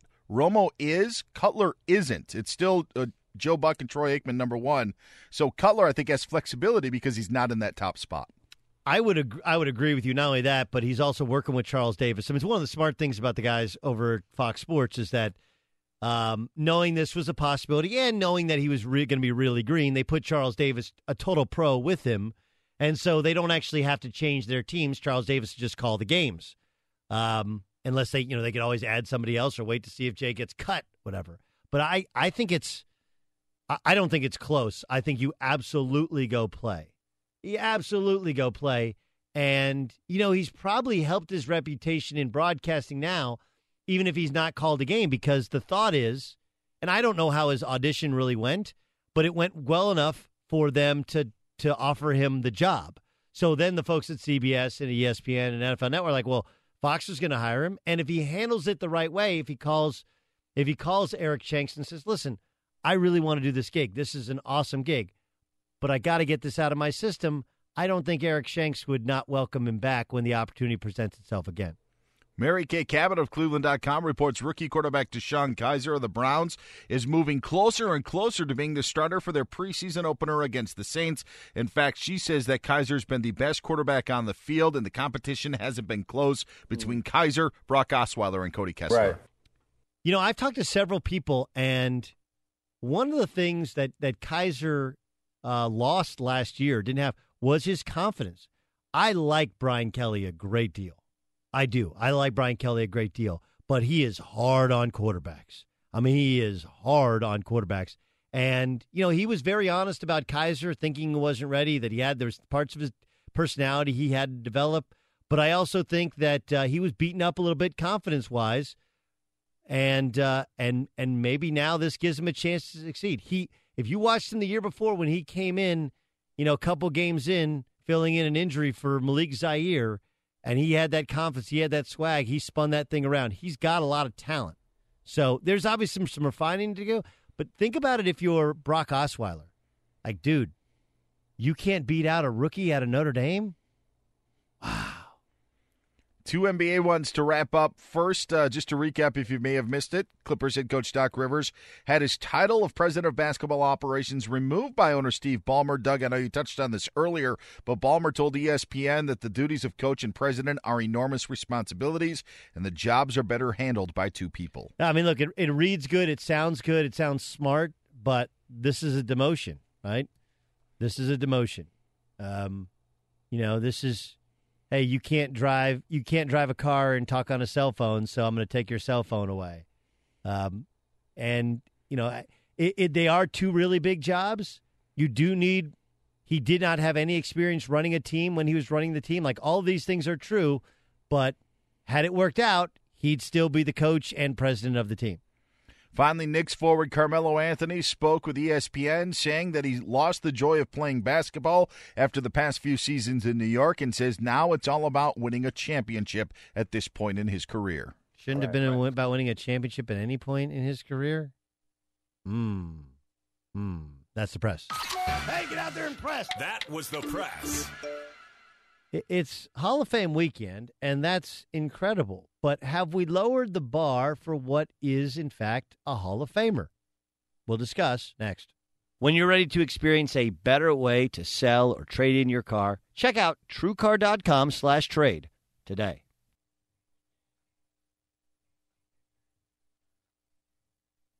So, um,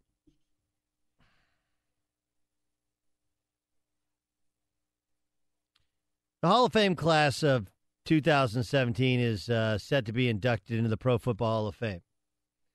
And um, I think it's an interesting one. Um, the Pro Football Hall of Fame, like any Hall of Fame, it should be really, really simple. It's really, really simple. There's um, the Malcolm Gladwell book. Is it called Snap? Is that what it's called? Uh, Malcolm Gladwell has a book about snap decisions. And it, the idea of it is that, um, excuse me, called Blink, uh, the power of thinking without thinking. And the idea is like when you walk into a room and the first thing you, you, you see something, you see something should be changed in the architecture, see something should change with the interior design, or see if you, you ask a question, your first thought, your first answer is in fact the right answer. You got to go through a bunch of you start putting down lists of positives, negatives, and what should I say? Just first thing you think of that ends up that's actually should be that snap judgments are actually usually the best judgments. And so that's kind of how the Hall of Fame should work, right? Like Morten Andersen finally got in, but I feel like Morten Andersen, maybe it's because there's been other kickers named Anderson, like Gary Anderson as well, but Morten Andersen feels like, oh, that guy should be in. Feels like a Hall of Famer. Terrell Davis. Does that did Terrell Davis feel like a Hall of Famer when he played? I actually think the answer is yes. I know he only really had a couple of good seasons, and he had that one 2,000 yard season. And he was definitely helped by playing on a Super Bowl championship team. And the context of it was I think the stat is that the Denver Broncos had seven straight 1,000 yard seasons, 1,000 yard plus seasons from the running back with seven straight guys. Do you remember any of the other ones? You guys remember Mike Anderson? Mike Anderson, right? I'm going to say Olandis Gary was one of them too. I'm going to say Olandis Gary. Um, there's a bunch. Like pull up Denver Broncos and look at leading rusher for the season. You'll see like just a bunch of bunch of different dudes. LaDainian Thompson feels like a Hall of Famer to me. I got no issue with it. Uh, Kenny Easley got in. Kenny Easley was that was he was he was good he was a good player back with the Seattle Seahawks back in the day. The Kurt Warner thing is hard. The Jason Taylor thing is hard because there were times in which you never, I never thought about Jason Taylor. There were thought, there were times like Jason Taylor. Like let's not, let's be honest. Did you think about him anywhere in the realms of like Lawrence Taylor? Like I, I just and and football isn't the only Hall of Fame that's gotten into this thing. Tracy McGrady's not a Hall of Famer. Reggie Miller shouldn't be a Hall of Famer. It should be Dominique Wilkins shouldn't be the Hall of Famer. Baggio and Bigwell shouldn't be a Hall of Famer. The Hall of Famer should be the absolute best in the sport. Like there should be like five Hall of Famers playing in the sport at any one time. Like those are the best, but that's not really what we do with the Hall of Famers. We do like the elite Hall of Fame first ballot, then we do like, oh, you were really you were you're really good. We want to recognize you, and somebody put their name, you know, decided. Kurt Warner was a good quarterback, man. He had a couple great years. But like, put Kurt Warner's career up against Aaron Rodgers. Put Kurt Warner's career up against Tom Brady's. Because if you're going to put Kurt Warner in the Hall of Fame, then you're going to put Philip Rivers in the Hall of Fame. You're going to put Russell Wilson in the Hall of Fame. You're going to put Drew Brees in the Hall of Fame. You're going to put put Tom Brady in the Hall of Fame. You're going to put Aaron Rodgers in the Hall of Fame. You're going to put Matt Ryan in the Hall of Fame, and maybe they all get in, but that's not really the idea of the Hall of Fame. That's like more like a Pro Bowl. Hall of Fame's become kind of the Hall of Good, not the Hall of the greatest we've ever seen. There should be like one or two guys in the league, five guys may, maybe in the league. Whoever the absolute best is, if they're the best. That's the hard part about Kurt Warner because he was the best in the league and then he was barely in the league. And if you're great, well, you're great. Not, well, he was great and then he wasn't great for five years and then he was good and then he was really good and then he wasn't that good and then he retired. But it does open the door for guys that have had uh, spurts in the NFL of greatness to be considered the greatest of all time. We're live at Rams camp on Monday. This is the Doug Gottlieb Show. Have a great, safe weekend. Football's back. Fox Sports Radio. If you love sports and true crime, then there's a new podcast from executive producer Dan Patrick and hosted by me, Jay Harris, that you won't want to miss. Playing Dirty Sports Scandals. Each week, I'm squeezing the juiciest details from some of the biggest sports scandals ever. I'm talking Marcus Dixon, Olympic gymnastics, Cain Velasquez, salacious Super Bowl level scandals. Join me on the dark side of sports by listening to Playing Dirty Sports Scandals on the iHeartRadio app, Apple Podcasts, or wherever you get your podcasts. What's up, everybody? This is Stephen A. Smith, host of the Stephen A. Smith Show podcast. Tune in every Monday, Wednesday, and Friday at the very least as I bring you all new episodes that feature the biggest headlines in the world of sports, pop culture, business, and I answer your phone calls and respond to your tweets. You'll hear my unfiltered opinions and straight shooter interviews with top celebrities and game changers. All that and more. So listen to the Stephen A. Smith Show podcast on the iHeartRadio app, Apple Podcasts, or wherever you get your podcast. I'm Hannah Storm, and my new podcast, NBA DNA with Hannah Storm, chronicles my six decades in professional basketball. From growing up in the sport to becoming one of sports TV's first female broadcasters. Join me as I dig deep into the game's history, unearth some wild stories, and talk to my friends from the world of basketball, from Dr. J to Charles Barkley. It's been a wild ride, and now I get to take you with me. Listen to NBA DNA with Hannah Storm on the iHeartRadio app, Apple Podcasts, or wherever you get your podcasts. I'm Diosa. And I'm Mala. We are the creators of Locatora Radio, a radiophonic novela, which is a fancy way of saying a, a podcast. podcast. Welcome to Locatora Radio, Season 9. Love at first listen. We're older, we're wiser, and we're podcasting through a new decade of our lives. This season, we're falling in love with podcasting all over again and getting to the heart of our stories. We're going places we've never gone before, and we're bringing you along with us. With new segments, correspondence, and a brand new sound. Season 9 is kicking off with an intimate interview with Grammy Award winning singer songwriter Natalia Lafourcade. What's giving you hope right now? Well, when I see what music does to people, it gives me a lot of hope. If you liked Locatora before, you're going to love season 9. Subscribe to our show and you'll see why Locatora is your prima's favorite podcast. Listen to Locatora Radio as part of the My Cultura Podcast Network, available on the iHeartRadio app, Apple Podcasts, or wherever you get your podcasts. I'm Saleha Mohsin, and I've covered economic policy for years and reported on how it impacts people across the United States. In 2016, I saw how voters were leaning towards Trump and how so many Americans felt misunderstood by Washington. So I started the Big Take DC we dig into how money, politics, and power shape government and the consequences for voters.